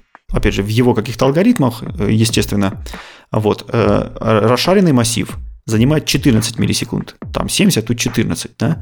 И вот пул, который получается с помощью create, занимает 170 миллисекунд. То есть потом почти в 10 раз больше, чем shared.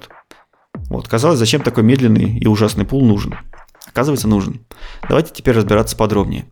Итак, с помощью метода create, вот этот вот тот самый медленный пул, который мы получается, у него по правде имплементация, которая называется Configurable Array Pool. Вот. Реализуется она довольно просто. Там массивы в пуле сгруппированы по размерам. Как я уже сказал, чтобы по разные размеры не давали дефрагментацию. Размер у них всегда степень двойки, таким образом они выравниваются.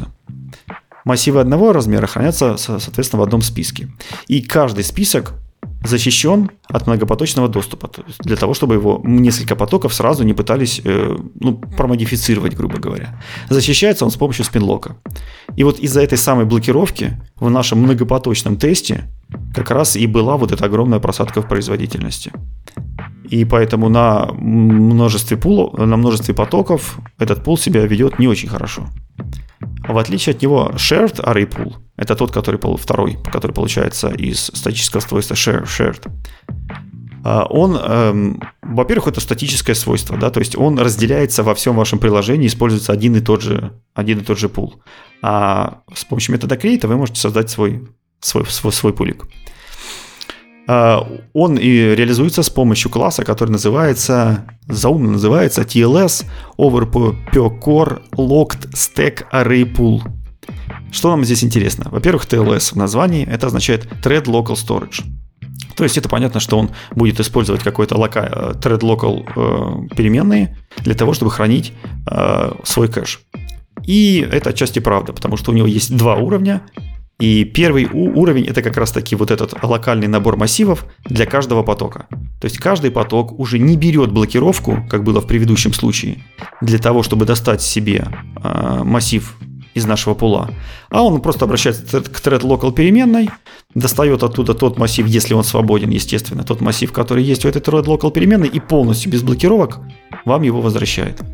Это, конечно, хорошо, потому что не требует синхронизации с другими потоками.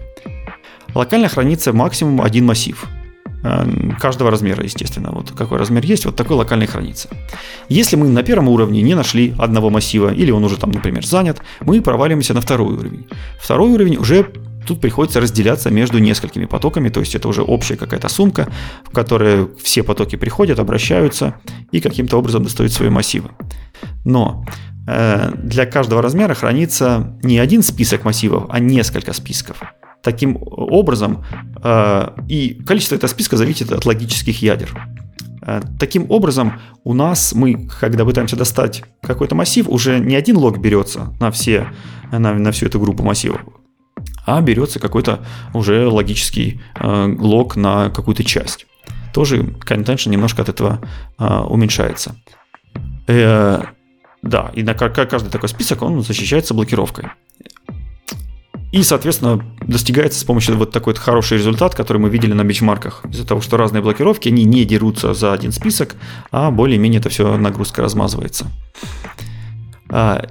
Итак, теперь давайте рассмотрим проблемы, которые бывают с нашим вот этим быстрым, красивым и якобы самым оптимальным вариантом двухуровневым пулом. Прежде всего, локальный набор массивов для каждого потока, он имеет свою цену. Цена это заключается в том, что раз он локален для каждого потока, значит между потоками не происходит переиспользование этих массивов. Соответственно, у нас немножко размывается понятие пулинга. Если мы думаем, что мы в пул взяли объект, вернули объект, а потом из второго потока обратились снова к пулу и нам вернется этот уже пустой объект, никому не нужный, то нет, это не так.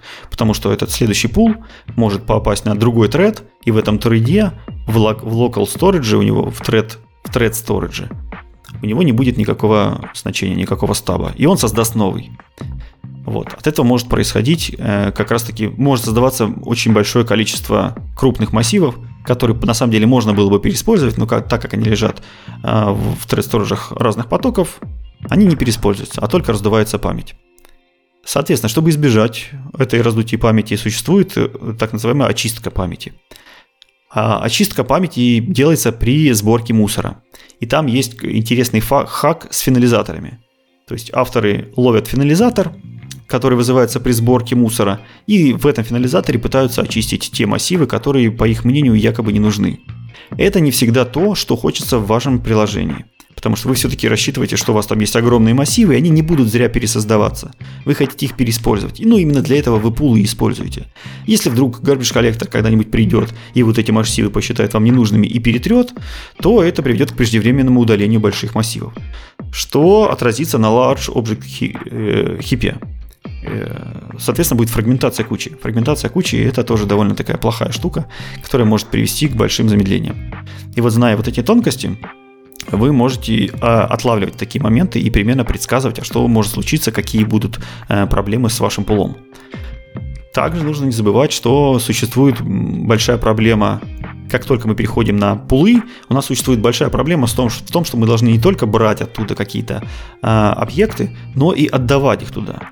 Так как мы привыкли, что за нас всю проблему по очистке делает garbage collector, может быть, это не интуитивно понятно каждому разработчику, но отдавать туда их обязательно надо, потому что если мы их туда не будем отдавать, то когда мы будем проваливаться на второй уровень кэширования, то есть каждый поток будет использовать больше, чем один ядер, больше, чем одно ядро, мы будем по кругу, мы будем искать свободный пул, то есть свободный массив. И когда мы ищем свободный массив, для этого мы на каждом списке, этих списков, конечно, у нас несколько, но мы будем на каждом из этих списков по очереди брать лог. То есть мы взяли лог, поискали массивчик, не нашли. Если мы, соответственно, не отпускаем, не возвращаем их в пул, мы возьмем лог на другом массиве, поискали, не нашли и так далее. То есть мы будем перебирать абсолютно все массивы, если вдруг нам не будут эти массивы возвращать обратно в пул. И, соответственно, каждый рент, то есть каждый запрос на массив, оно будет захватывать все блокировки до того, когда создаст там новый массив и вернет. То есть до этого он будет захватить все блокировки и пройдется по всем спискам. И это тоже приводит к большому контеншну. То есть если у вас массив, если у вас ваш пул будет опустошаться и не возвращаться туда все ваши стабы, то это тоже придет к большому контеншну и может быть еще хуже, чем без него. Как же такие проблемы можно выяснять? К счастью, есть несколько полезных событий, встроенных, которые можно промониторить с помощью стандартных событий. Например, System Buffer Array Pool Event Source. Вот такое полезное событие, который как раз-таки помогает вам следить о выделении памяти. Например, событие Buffer Allocated вызывается, когда аллоцируется много новых массивов. То есть, если аллоцируется много новых массивов, это значит, что ваш пул работает неэффективно. То есть, в нем не переиспользуются объекты, которые должны переиспользоваться. Почему они могут не переиспользоваться? Опять же, смотрите выше. Далее, вторая проблема – это с лог контеншеном, за которым тоже нам нужно обязательно следить, не только в аррей-пулах, но и во многих других ситуациях. И там есть событие Microsoft Windows.NET Runtime Contention Start. Вот. За ним тоже можно мониторить и каким-то образом на него реагировать, особенно если вы отсортируете их именно по вашим аррей-пулам. И так, в критичных для производительности местах, например, в .NET Runtime, Женя подмечает, что Microsoft очень часто использует свои собственные пулы. То есть он не те, которые нам предлагают для общего пользования, а какие-то собственные структуры, какие-то оптимизированные именно для тех ситуаций, которые встречается только здесь, не отвлекаясь на всякие там посторонние моменты, не пытаясь учесть все дженериковые случаи. И кажется, что это самый оптимальный, самый лучший вариант. Если вы четко разбираетесь, как эти пулы работают, четко понимаете, зачем были сделаны те или иные хаки, вы вполне можете написать свой пул для той ситуации, которая подходит именно вашему приложению. Поэтому чем лучше вы понимаете профиль нагрузки вашего приложения, тем эффективнее стратегию вы сможете выдумать и ее реализовать. Также вам нужно не забывать, что одна из главных проблем вселенной – это инвалидация кэша. То есть вам нужно четко задуматься о том, какого размера у вас может быть кэш, кто его будет чистить, когда его будет чистить. И это довольно важная проблема, поэтому обязательно, когда вы будете использовать пулы, и обязательно задумайтесь о том, какая вместимость этих пулов, то есть сколько там этих массивов может быть залокетиться и как часто вам нужно все-таки ваш пул уменьшать в размерах.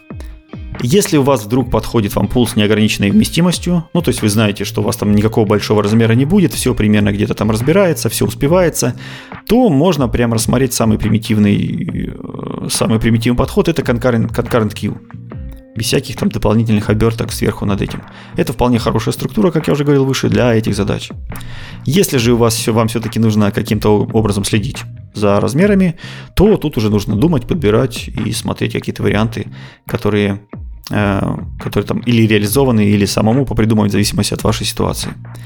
Может быть, все настолько сложно там в реализации вашей, что гораздо проще положиться на сборщик мусора. Опять же, не нужно забывать, что сборщик мусора пишут гениальные люди, делают они это уже не первый год, у них там опыт очень большого числа имплементаций там в других языках, большое количество пейперов и так далее, и это очень эффективная штука. Она справляется с огромными нагрузками, поэтому, может быть, вам пулы не нужны, и Garbage Collector справится на ура. Или можно попытаться снизить как раз нагрузку на Garbage Collector другими свойствами, не пулингом.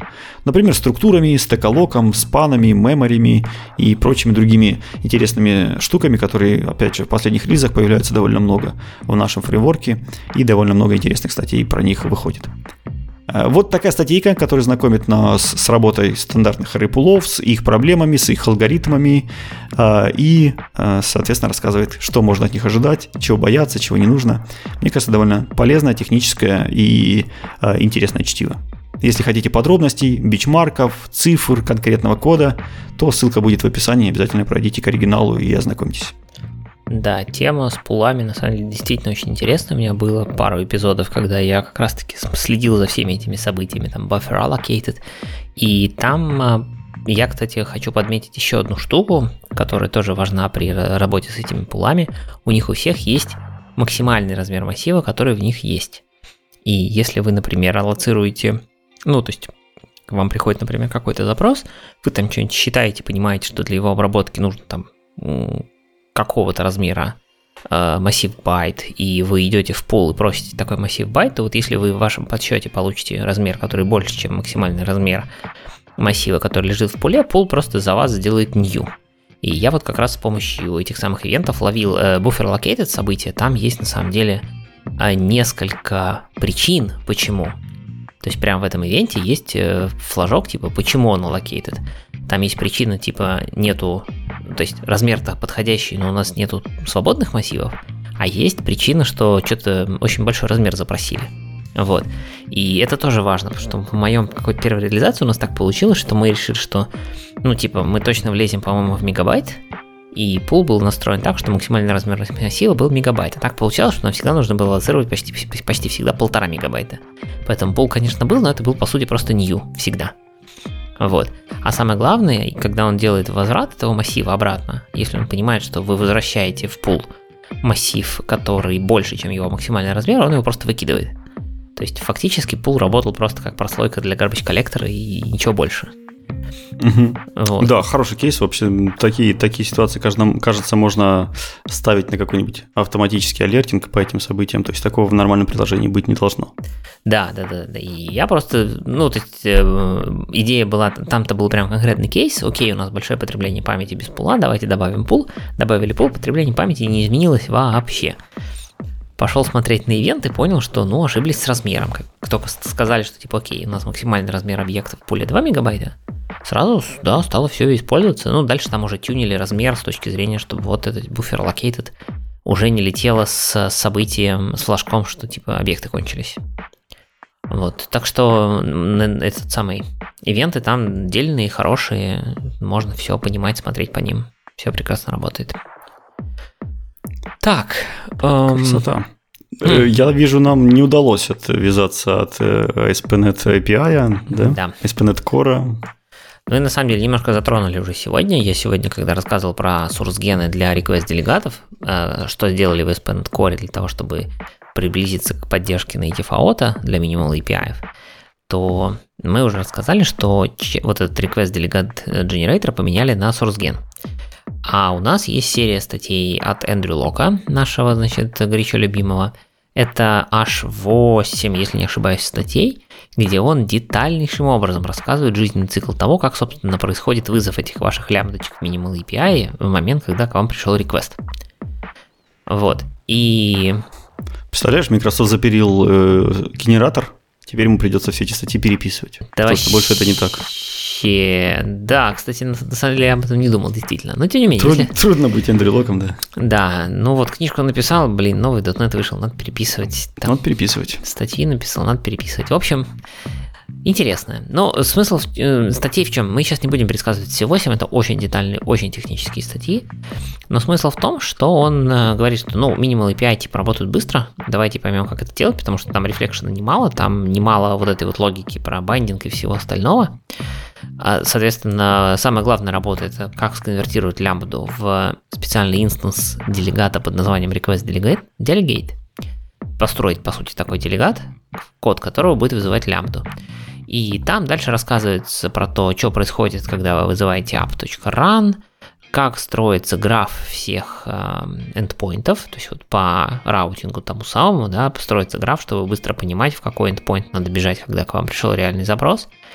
Дальше из вашей лямбды нужно рефлекшеном, это то, для чего в частности используется рефлекшн, достать данные параметров, то есть все типы параметров и их имена, на них могут быть навешаны дополнительные атрибуты, например, какие-нибудь там from services или еще что-нибудь. После чего там собираются expression trees для того, чтобы собирать аргументы из HTTP контекста, то есть у вас будет expression tree, который будет скомпилен в делегат, который будет принимать HTTP-контекст и уметь собирать значения аргумента. То есть как раз именно внутри этого expression tree будет происходить вся магия бандинга, там, валидации и всего остального. Такое же expression tree делается для респонсов, потому что в респонсе вы можете просто вернуть строчку, можете вернуть какой-нибудь там I-typed result, можете вернуть еще какой-нибудь странный объект, ну там page, например, если вдруг вы внезапно решили вернуть Blazor страничку или компоненту какую-нибудь. Ее тоже надо корректно преобразовать в респонс с правильными там всякими контент-тайпами и прочим. И дальше все написывает, собственно, логику. После того, как все это собрали, как же все это вызвать в реальности, там тоже не так просто. Не просто, типа, создали делегаты и вызвали, иначе это было бы довольно медленно. Там есть приседания, чтобы это было все-таки быстро. Ну и последняя статья рассказывает про то, как к этому всему еще довешиваются фильтры, потому что надо не забывать, что вы не просто можете задать делегатик свой, точнее лямбдочку, которую нужно выполнить, но еще и навесить произвольное количество фильтров, которые нужно выполнить перед и после, которые, конечно, добавляют радости в этот самый код-генерацию. А теперь все это должно работать на сорсгенах. Я прям с интересом жду, надо будет потом как-нибудь взять, посмотреть, что же там сорсгенерится-то такое, потому что это прям код должен быть очень интересным. Ну да, по идее, все, что Эндрю описал словами, там должно теперь быть в коде.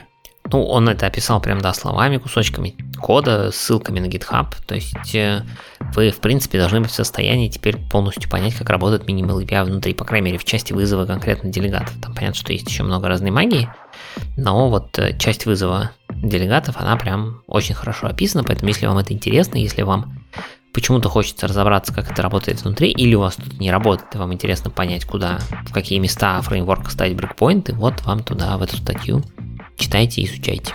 Ну вот действительно, я себя поймал на мысли, зачем я этого хочу, зачем я хочу этого знать, и вот действительно, правда, я часто дебажу вот эти пайплайны все, ну то есть люди очень переусложняют их, и засовывают даже не обязательно люди, там, может кто-то middleware подключил, может кто-то какой-то внешний пакет подключил, который ставят фильтры middleware. В общем, часто они все-таки нарушаются по непонятным причинам, И бывают случаи, когда нужно залезть и поймать место, где оно прерывается, понять, почему это делается. И это бывает не так уж редко почему-то в моей практике. Ну, в общем, вот, теперь ты можешь почитать всего-то 8 статей, они коротенькие, ну, не очень на самом деле, с кучей кода, и быстренько разобраться, если ты все это сможешь запомнить.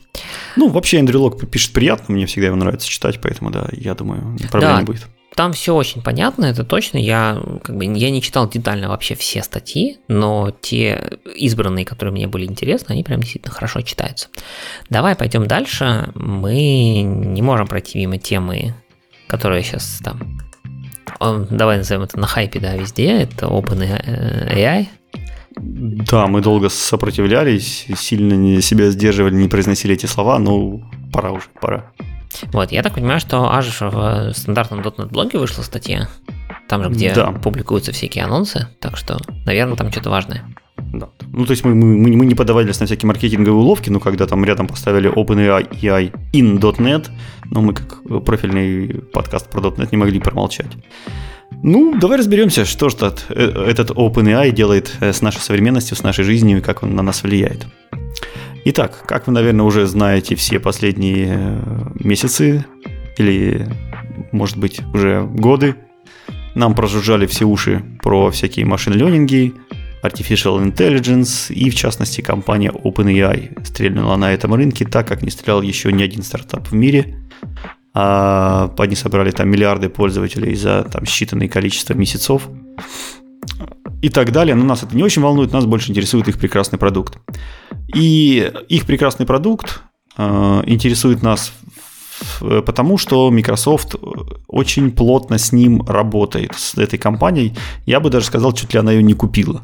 Ну, она там купила 49% акций, грубо говоря, и огромные условия на то, что там все будет работать на Azure, что они там будут очень много всего контролировать. В общем, с такими условиями, что практически Microsoft является чуть ли не монополистом использования этой технологии. И она будет в первую очередь внедрять ее в свои продукты. Что, собственно, и произошло на недавнем анонсе от Microsoft. OpenAI предоставил свои инструменты абсолютно для всего офисного пакета, например. Начнем издалека, да. Прежде всего заработала штука в Bing. Насколько я помню, там сейчас все еще по приглашениям. Ну, то есть Bing теперь не просто поиск, Bing теперь поиск на основе ChatGPT. То есть вы ему можете в диалоговом режиме давать какие-то дополнительные наводки, давать какие-то дополнительные требования, улучшать каким-то образом ваш поиск. Можете его даже попросить сгенерить по текстовому описанию картиночки. То есть это сейчас тоже встроено довольно хорошо. Также Microsoft анонсировал, что OpenAI тулзы будут встроены во все продукты офиса. Это так называемый Microsoft 365 Copilot. Это помощник, ваш офисный помощник, который интегрирован абсолютно во все инструменты, в Word, Excel, PowerPoint, Outlook, Teams, вообще везде. Он участвует, помогает вам вести календарь, помогает вам писать и принимать почту, вести диалоги в чате, работать с документами, собираться и напоминаться о митингах, управлять контактами, добавлять какое-то содержимое к вашим документам, там, к вашим чатам. Может сделать какую-то выжимку из текста, которая вам нужна, или переписать ваши там e-mailы в более политкорректном или наоборот стиле. Я вот всегда мечтал, что когда я пишу в код-ревью, пишу в ETF, чтобы вот пришел бот и вместо меня это вот разложил со ссылочками, там, с источниками, с бест-практисами, с красивыми интонациями, предложениями, в общем, что я все-таки имел в виду. Надеюсь, что когда-нибудь он сможет это сделать. Но это сможет сделать, естественно, не офисный бот, а бот, и, скорее всего, который называется GitHub Copilot. Тоже был новый анонс GitHub Copilot X на основе движка ChatGPT-4, который позволяет программистам писать код, и пишет он это довольно прекрасно. Я думаю, что абсолютно все из вас уже видели видосики там на ютубчиках, читали восторженные статьи и так далее. И в данной статье нам Microsoft намекает, что, может быть, друзья, вы тоже хотите сделать свое прекрасное приложение, которое будет такое же крутое, как Microsoft Office, такое же крутое, как GitHub, такое же крутое, как Bing. Вашему бизнесу точно тоже непосредственно нужны эти тулзы, и вы должны их захотеть. И, в принципе, теперь вы можете захотеть. Как я уже сказал, эти тулзы предоставляются компанией, даже не тулзы, тулзы предоставляются Microsoft, а компания OpenAI – это как раз-таки разработчик самого этого движка. То есть она занимается ресерчем и девелопментом различных движков и моделей. Этих движков у нее несколько. Самый известный, наверное, это GPT. Это модель для того, чтобы понимать и генерировать текст или код. В принципе, никакой разницы нет, потому что код — это, по сути, тот же самый язык, только нами выдуманный и для компьютера. То есть он даже, скорее всего, намного-намного легче, потому что он довольно четко специфицирован. Еще одной замечательной, наверное, известной тулзой является движок DALL-E. Это штука, которая умеет генерировать и редактировать картинки по текстовому описанию. Картинки тоже появляются довольно качественные, и можно загенерить абсолютно все, что приходит вам в голову. Очень полезная штука, например, для презентации, когда вы не знаете, как изобразить ту эмоцию, которую вы сейчас чувствуете и хотите показать на слайде, то подобные генераторы, которых появилась уйма вокруг нас, они очень сильно помогают. И третья тулза, которую обязательно нужно упомянуть, это Whisper. Штука, которая умеет превращать аудио в текст. И если с первыми двумя мы касались вот чуть-чуть совсем сбоку, то, как ни странно, Whisper – это первая штука, которая изменила вот непосредственно нашу, изменила нашу жизнь, слишком пафосно звучит, да, нашу какое-то увлечение. Потому что это первый аудиодвижок, который смог превратить наш подкаст в текст и при этом сделать это довольно качественно. Мы уже довольно много, я последние лет 5 точно, или, наверное, даже 10, перебираю абсолютно все движки, которые распознают аудио и превращают их в текст. Так вот, ни один из них не может на программистской речи, то есть речи, которая сочетает в себя русский язык, английский язык и какие-то термины, не могла выдать членораздельного результата. То есть хотя бы такого результата, с помощью которого можно было бы там, через пень-колоду как-нибудь догадаться, что, собственно, происходит, о чем речь, хотя бы издалека. Нет, бесполезно. Никто с этим справиться вообще не мог и близко. И вот Whisper, он сделал просто гигантский прыжок. То есть, как будто, знаешь, такая куча мусора, а потом раз, и золотой кубок сразу стоит. Вот Whisper нам предоставил именно такую картину. То есть мы смогли полностью наш подкаст разложить в текст. Если кому-то интересно, то подробнее можно послушать на нашем выпуске «Закулисье», который доступно на Boosty. Давай пойдем дальше. Так, что, собственно, я обещал, что Microsoft обещает нам в наше приложение встроить такую же точно магию.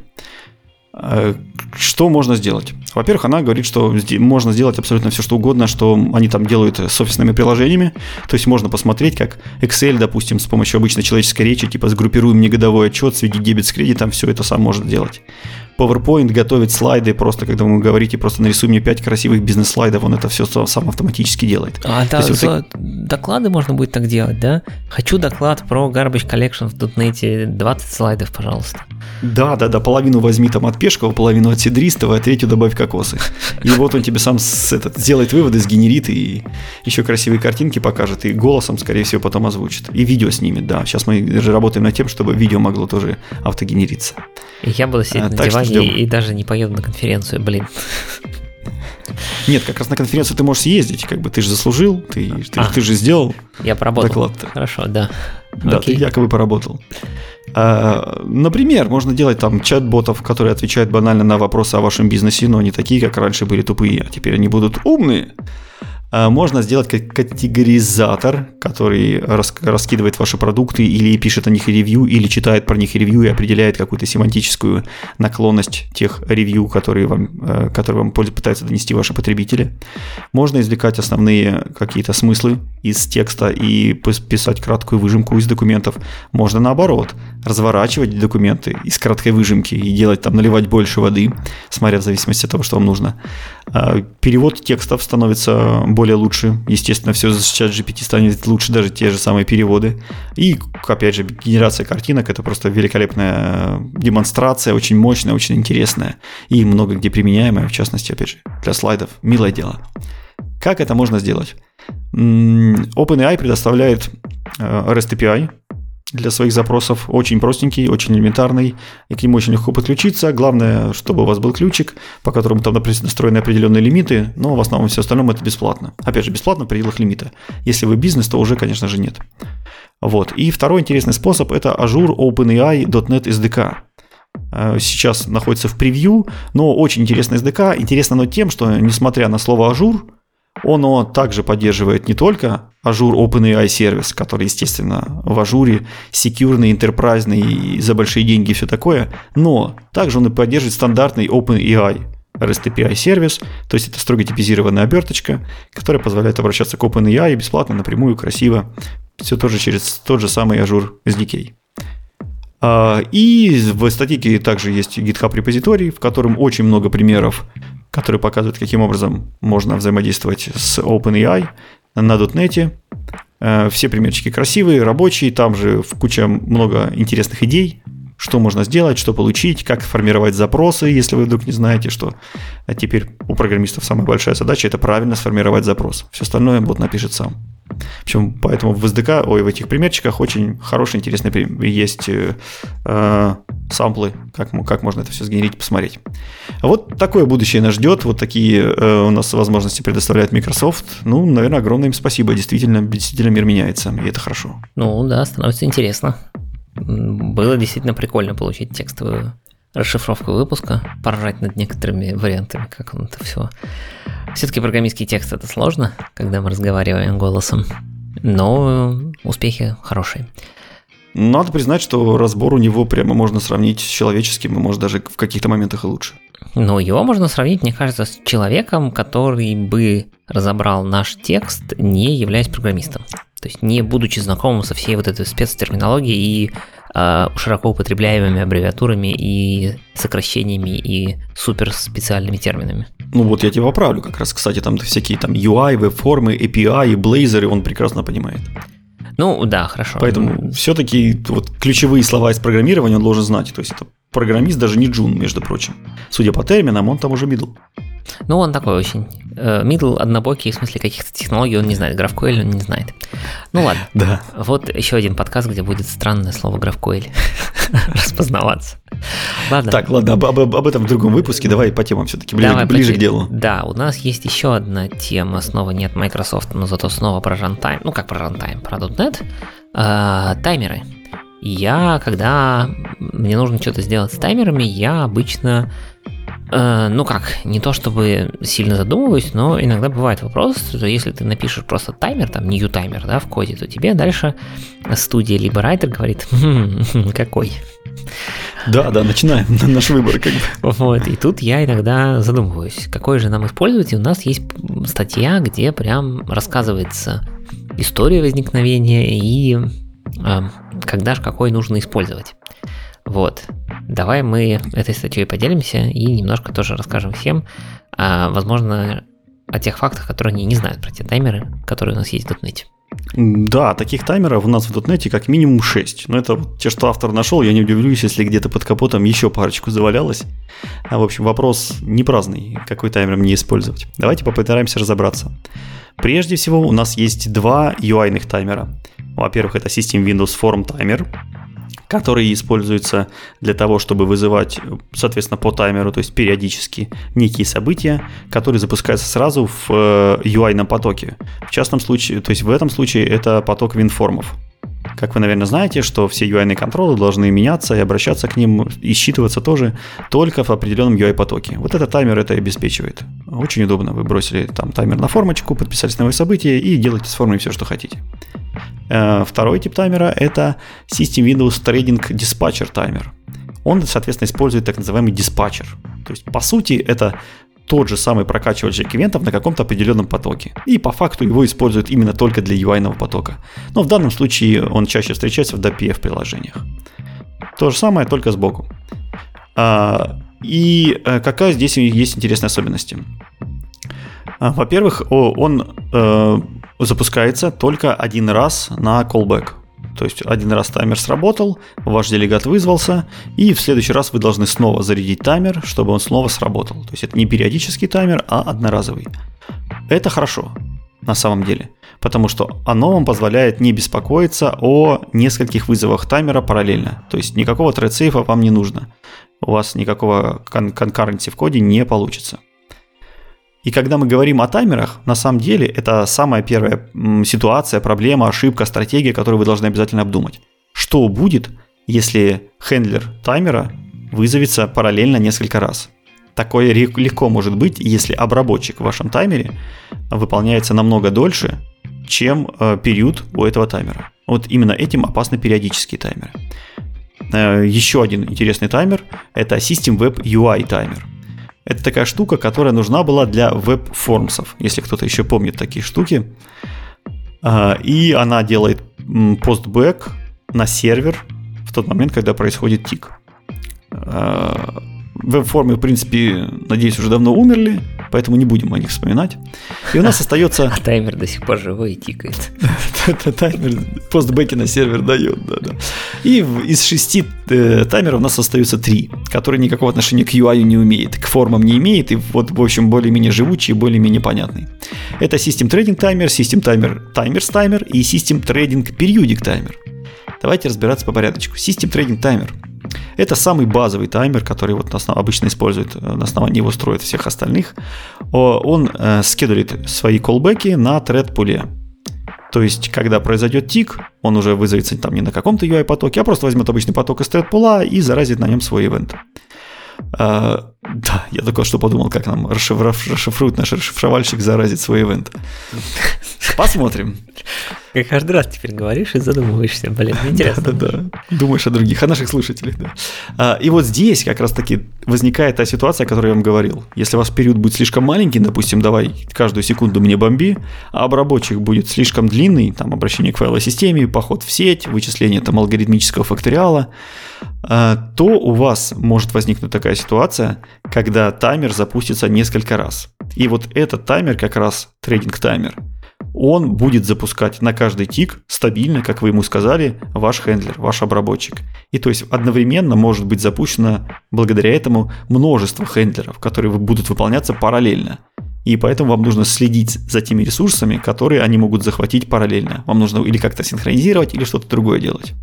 В общем, на практике старайтесь таких ситуаций избегать. Самый лучший таймер – это тот, который вызывает вас один раз, потом вы делаете всю работу и скедулите таймер обратно. Лучше вы посчитайте, сколько вы работали, отнимите оттуда, отнимите вот это время работы от общего периода и заскедулите его только на оставшееся время. Это намного лучше, легче и проще в плане отладки, там, дебага, ошибок и так далее, чем полагаться на то, что вы успеете все-таки почему-то сделать свою задачу за этот период. Как показывает практика, рано или поздно все не успевают, поэтому не рассчитывайте на это. Следующий таймер в нашем разборе – это System Timers Timer. Он, на самом деле, под капотом использует трейдинг-таймер, который мы смотрели чуть выше, но наворачивает на него множество полезных фич.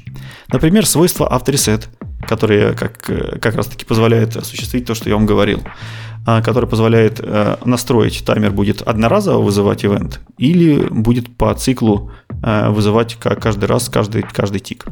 Свойство Enabled, которое позволяет просто включить или выключить его, а также Synchronization Object, который как раз-таки позволяет его запустить на где угодно, где вам удобно. У него есть событие, которое называется тик, на которое можно подписаться, и в отличие от предыдущих таймеров, там можно зарегистрировать мультиделегат, то есть несколько раз подписаться, то есть несколько хендлеров зарегистрировать. На один тик у вас будет разница сразу несколько хендлеров. Если они независимые, то, в принципе, это хорошо, это полезно, это бывает нужно. И еще одно интересное свойство у него есть, вы можете поменять хендлеры после его старта. Обычно его более примитивные коллеги такого не позволяют. А здесь, пожалуйста, один хендлер отработал, заменил себя на другой хендлер, и при следующем тике уже будет что-то другое вызываться. Конечно, стейт машины получается сложная, и опять же, как это все дело отлаживать, непонятно, но если вам нужно, ну почему бы и нет. Итак, последний у нас остался таймер, это System Trading Periodic Timer. И в принципе, вот ради него стоило как бы всю эту статью слушать, открывать и читать. Это самый новый таймер, который появился в .NET библиотеке, то есть самый модный, самый современный, самый юный. И в него попытались впихнуть решение всех тех проблем, которые накопились у предыдущих его родственников. А именно, он поддерживает async-хендлеры. Наконец-то. таски у нас появились давно, а вот таймеров, которые могли бы работать с этими тасками, у нас не было очень-очень долго. И вот он умеет как раз-таки делать асинхронные хендлеры. На основании его можно это сделать. У него нет события тик, на который можно подписаться и сидеть в своем делегатике и ждать чего-то, что произойдет. У него более интересен, в отличие от остальных таймеров, если там было все очевидно, да, как они реализованы. У вас какой-то объект, у него событие, вы на это событие подписываетесь, задаете интервал и сидите в своем делегате, ждете, пока вас вызовут. В общем, все легко, интуитивно, прямо, понятно, и такой подход есть там практически во всех языках. Вот этот же товарищ, Periodic Timer, он построен немножко иначе, он построен хитрее, и благодаря этому мы смогли решить очень множество проблем. Вот в частности, как бы асинхронный таймер. Как сделать асинхронный таймер, подписавшись на событие? Ну, оказывается, никак. Поэтому не надо вам вообще такого события. Он пошел интересным путем, он сделал метод, который называется wait for next tick async. Этот метод возвращает value task от була. Value task от була. У нас здесь есть две точки информации. Во-первых, value task. Value task можно этот авейтить. И авейтить вы его будете до тех пор, пока не придет этот период. То есть value task закомплитится, как только сработает таймер. То есть это позволяет вам использовать конструкцию while await wait for next tick async. То есть вы можете в while ждать окончания вот этого value task. И второе, интересная информация, которая нам приходит в ретурне, это bool, булевый флажок. То есть чего вы все-таки дождались? А дождались вы того, что этот bool обозначает, закончился таймер или не закончился. То есть стоит вам продолжать в следующий раз ждать или не стоило. И вот благодаря такой конструкции шикарной вы его легко засовываете в цикл while. То есть, во-первых, while реагирует на вот этот bool, который говорит продолжит проваливаться в боди или не нужно. И во-вторых, благодаря await'у while никуда не пойдет в боди дальше, пока не случится await. И также благодаря await'у вы можете внутри while'а запустить асинхронный код. То есть вот что вам позволяет запустить асинхронный код. Не какой-то там асинхронный ивент, на который вы можете подписаться, нет. Вы просто-напросто получаете управление от этого await'а только тогда, когда кончился период. И запускаете любой код, хоть асинхронный, который вам нравится. И плюс еще один замечательный подход вот этой стратегии в том, что мы избегаем как раз-таки наложения вот этих коллбэков. У нас здесь полностью исключается система гонок, когда у нас делегат вызовется в то время, когда предыдущий делегат не заработал. Потому что это все обычный прекрасный while. Таким образом, благодаря одной строчке из while и произвольному боди с каким-то полезной нагрузкой, мы смогли избежать и callback оверлапа, и смогли поддержать асинхронные вызовы, и смогли понять, когда у нас происходит таймер, и когда его нужно выключить, и когда его нужно включить, то есть когда выйти из этого while. В общем, такой замечательный таймер. Вот, надеюсь, статичка поможет вам не путаться в том, какие таймеры есть, выбрать тот полезный, который вам нужен, и заиспользовать, самое главное, новый таймер, который поддерживает асинхронные вот эти колбеки. Да, идея с циклом на самом деле была действительно прикольная. Прям выглядит очень аккуратненько. Ну, давай потихонечку сворачиваться. У нас есть еще очень коротенький раздел «Кратко о разном». Здесь мне попалось две статейки. Точнее, даже одна статейка и вторая – это issue на GitHub. Одна – это про те самые ETW-ивенты. Мы про них сказали, когда говорили про буферизацию, да, рейпулы. Там генерятся ивенты. Ну, там они на виндах – это ETW-ивенты будут, вот это все. И проблема с ними заключается в том, что, ну, вот для многих из них есть документация про то, что, как, когда они генерятся, не генерятся. Но на самом деле, взяв ваше приложение и начав смотреть, если, допустим, там есть какие-то проблемы, было бы полезно знать, какие же ивенты вам доступны. То есть, может быть, посмотрев на список ивентов, уже будет понятно, в какую сторону копать, например, с диагностикой. Ну и сама платформа тоже имитит дофига разных ивентов, и хорошо бы знать, какие. Вот, и статейка как раз-таки рассказывает про то, каким образом получить в вашем приложении, там, небольшим кусочком кода, все возможные ивенты, которые, не то чтобы возможные ивенты, а те, которые на самом деле генерятся в вашем приложении. Вот, ну и дальше на основе них делать какую-то диагностику. Так что если вы смотрите на то, на ваше приложение, не понимаете, какие ивенты оно может сгенерить, вот посмотрите статейку. А вторая — это GitHub Issue, это breaking change к докеру, точнее к мультиплатформ имиджам на докере для .NET. Эта штука генерится, ну в смысле эти мультиплатформ имиджи создаются, по-моему, если я правильно помню, с 6-й версии .NET. И эти мультиплатформ имиджи, ну это базовые имиджи для .NET, они создавались и для Windows, и для Linux. Так вот, начиная с 8-ки и превью 3, только линуксовые имиджи будут мультиплатформ. Для винды, чтобы если вы используете виндовый базовый имидж, зачем-то это вам нужно, на базе там нано-сервера или еще чего-то, вам нужно явно указывать номер версии Docker имиджа, который вы берете. Microsoft решила, что там что-то как-то автоматически алгоритм поиска подходящей платформы работает не очень, и поэтому, если вы используете базовые виндовые имиджи, используйте, пожалуйста, посмотрите, во-первых, конкретно issue, там написано, почему так сделано, зачем сделано и что делать вместо этого. Вам, возможно, надо будет что-то поменять, если вы переедете на 8-ку, чтобы правильно продолжать использовать докеры базовые. Ну, я вообще не сталкивался, чтобы кто-то на практике использовал Windows, докеры, контейнеры. Ну, наверное, это, естественно, есть такие ситуации, безусловно, понятно, почему их нужно делать. Ну, просто на практике мне не приходилось. У меня был один раз, мы в итоге не стали использовать докер, мы использовали ажурный апсервис натуральный, но там был действительно, там нужен был .NET Framework, винда, вот это все. Использовались там компоненты, которые только под нее существовали. И если бы это нужно было завернуть в докер, то да, пришлось бы докер-контейнер виндовый брать. Так. Отлично, все? Да, все. Давай итоги и пойдем. Сегодня мы посмотрели на .NET 8 Preview 3. Вместе со всеми ними, новости C-Sharp 12, которым мы периодически касаемся. В ASP.NET Core мы сегодня погрузились, мне кажется, со всех разных возможных сторон. Поговорили про авторизацию и то, какие изменения нас ждут в Identity. Посмотрели, что у нас route tooling новый появился, который IDE-шки могут использовать. Знаем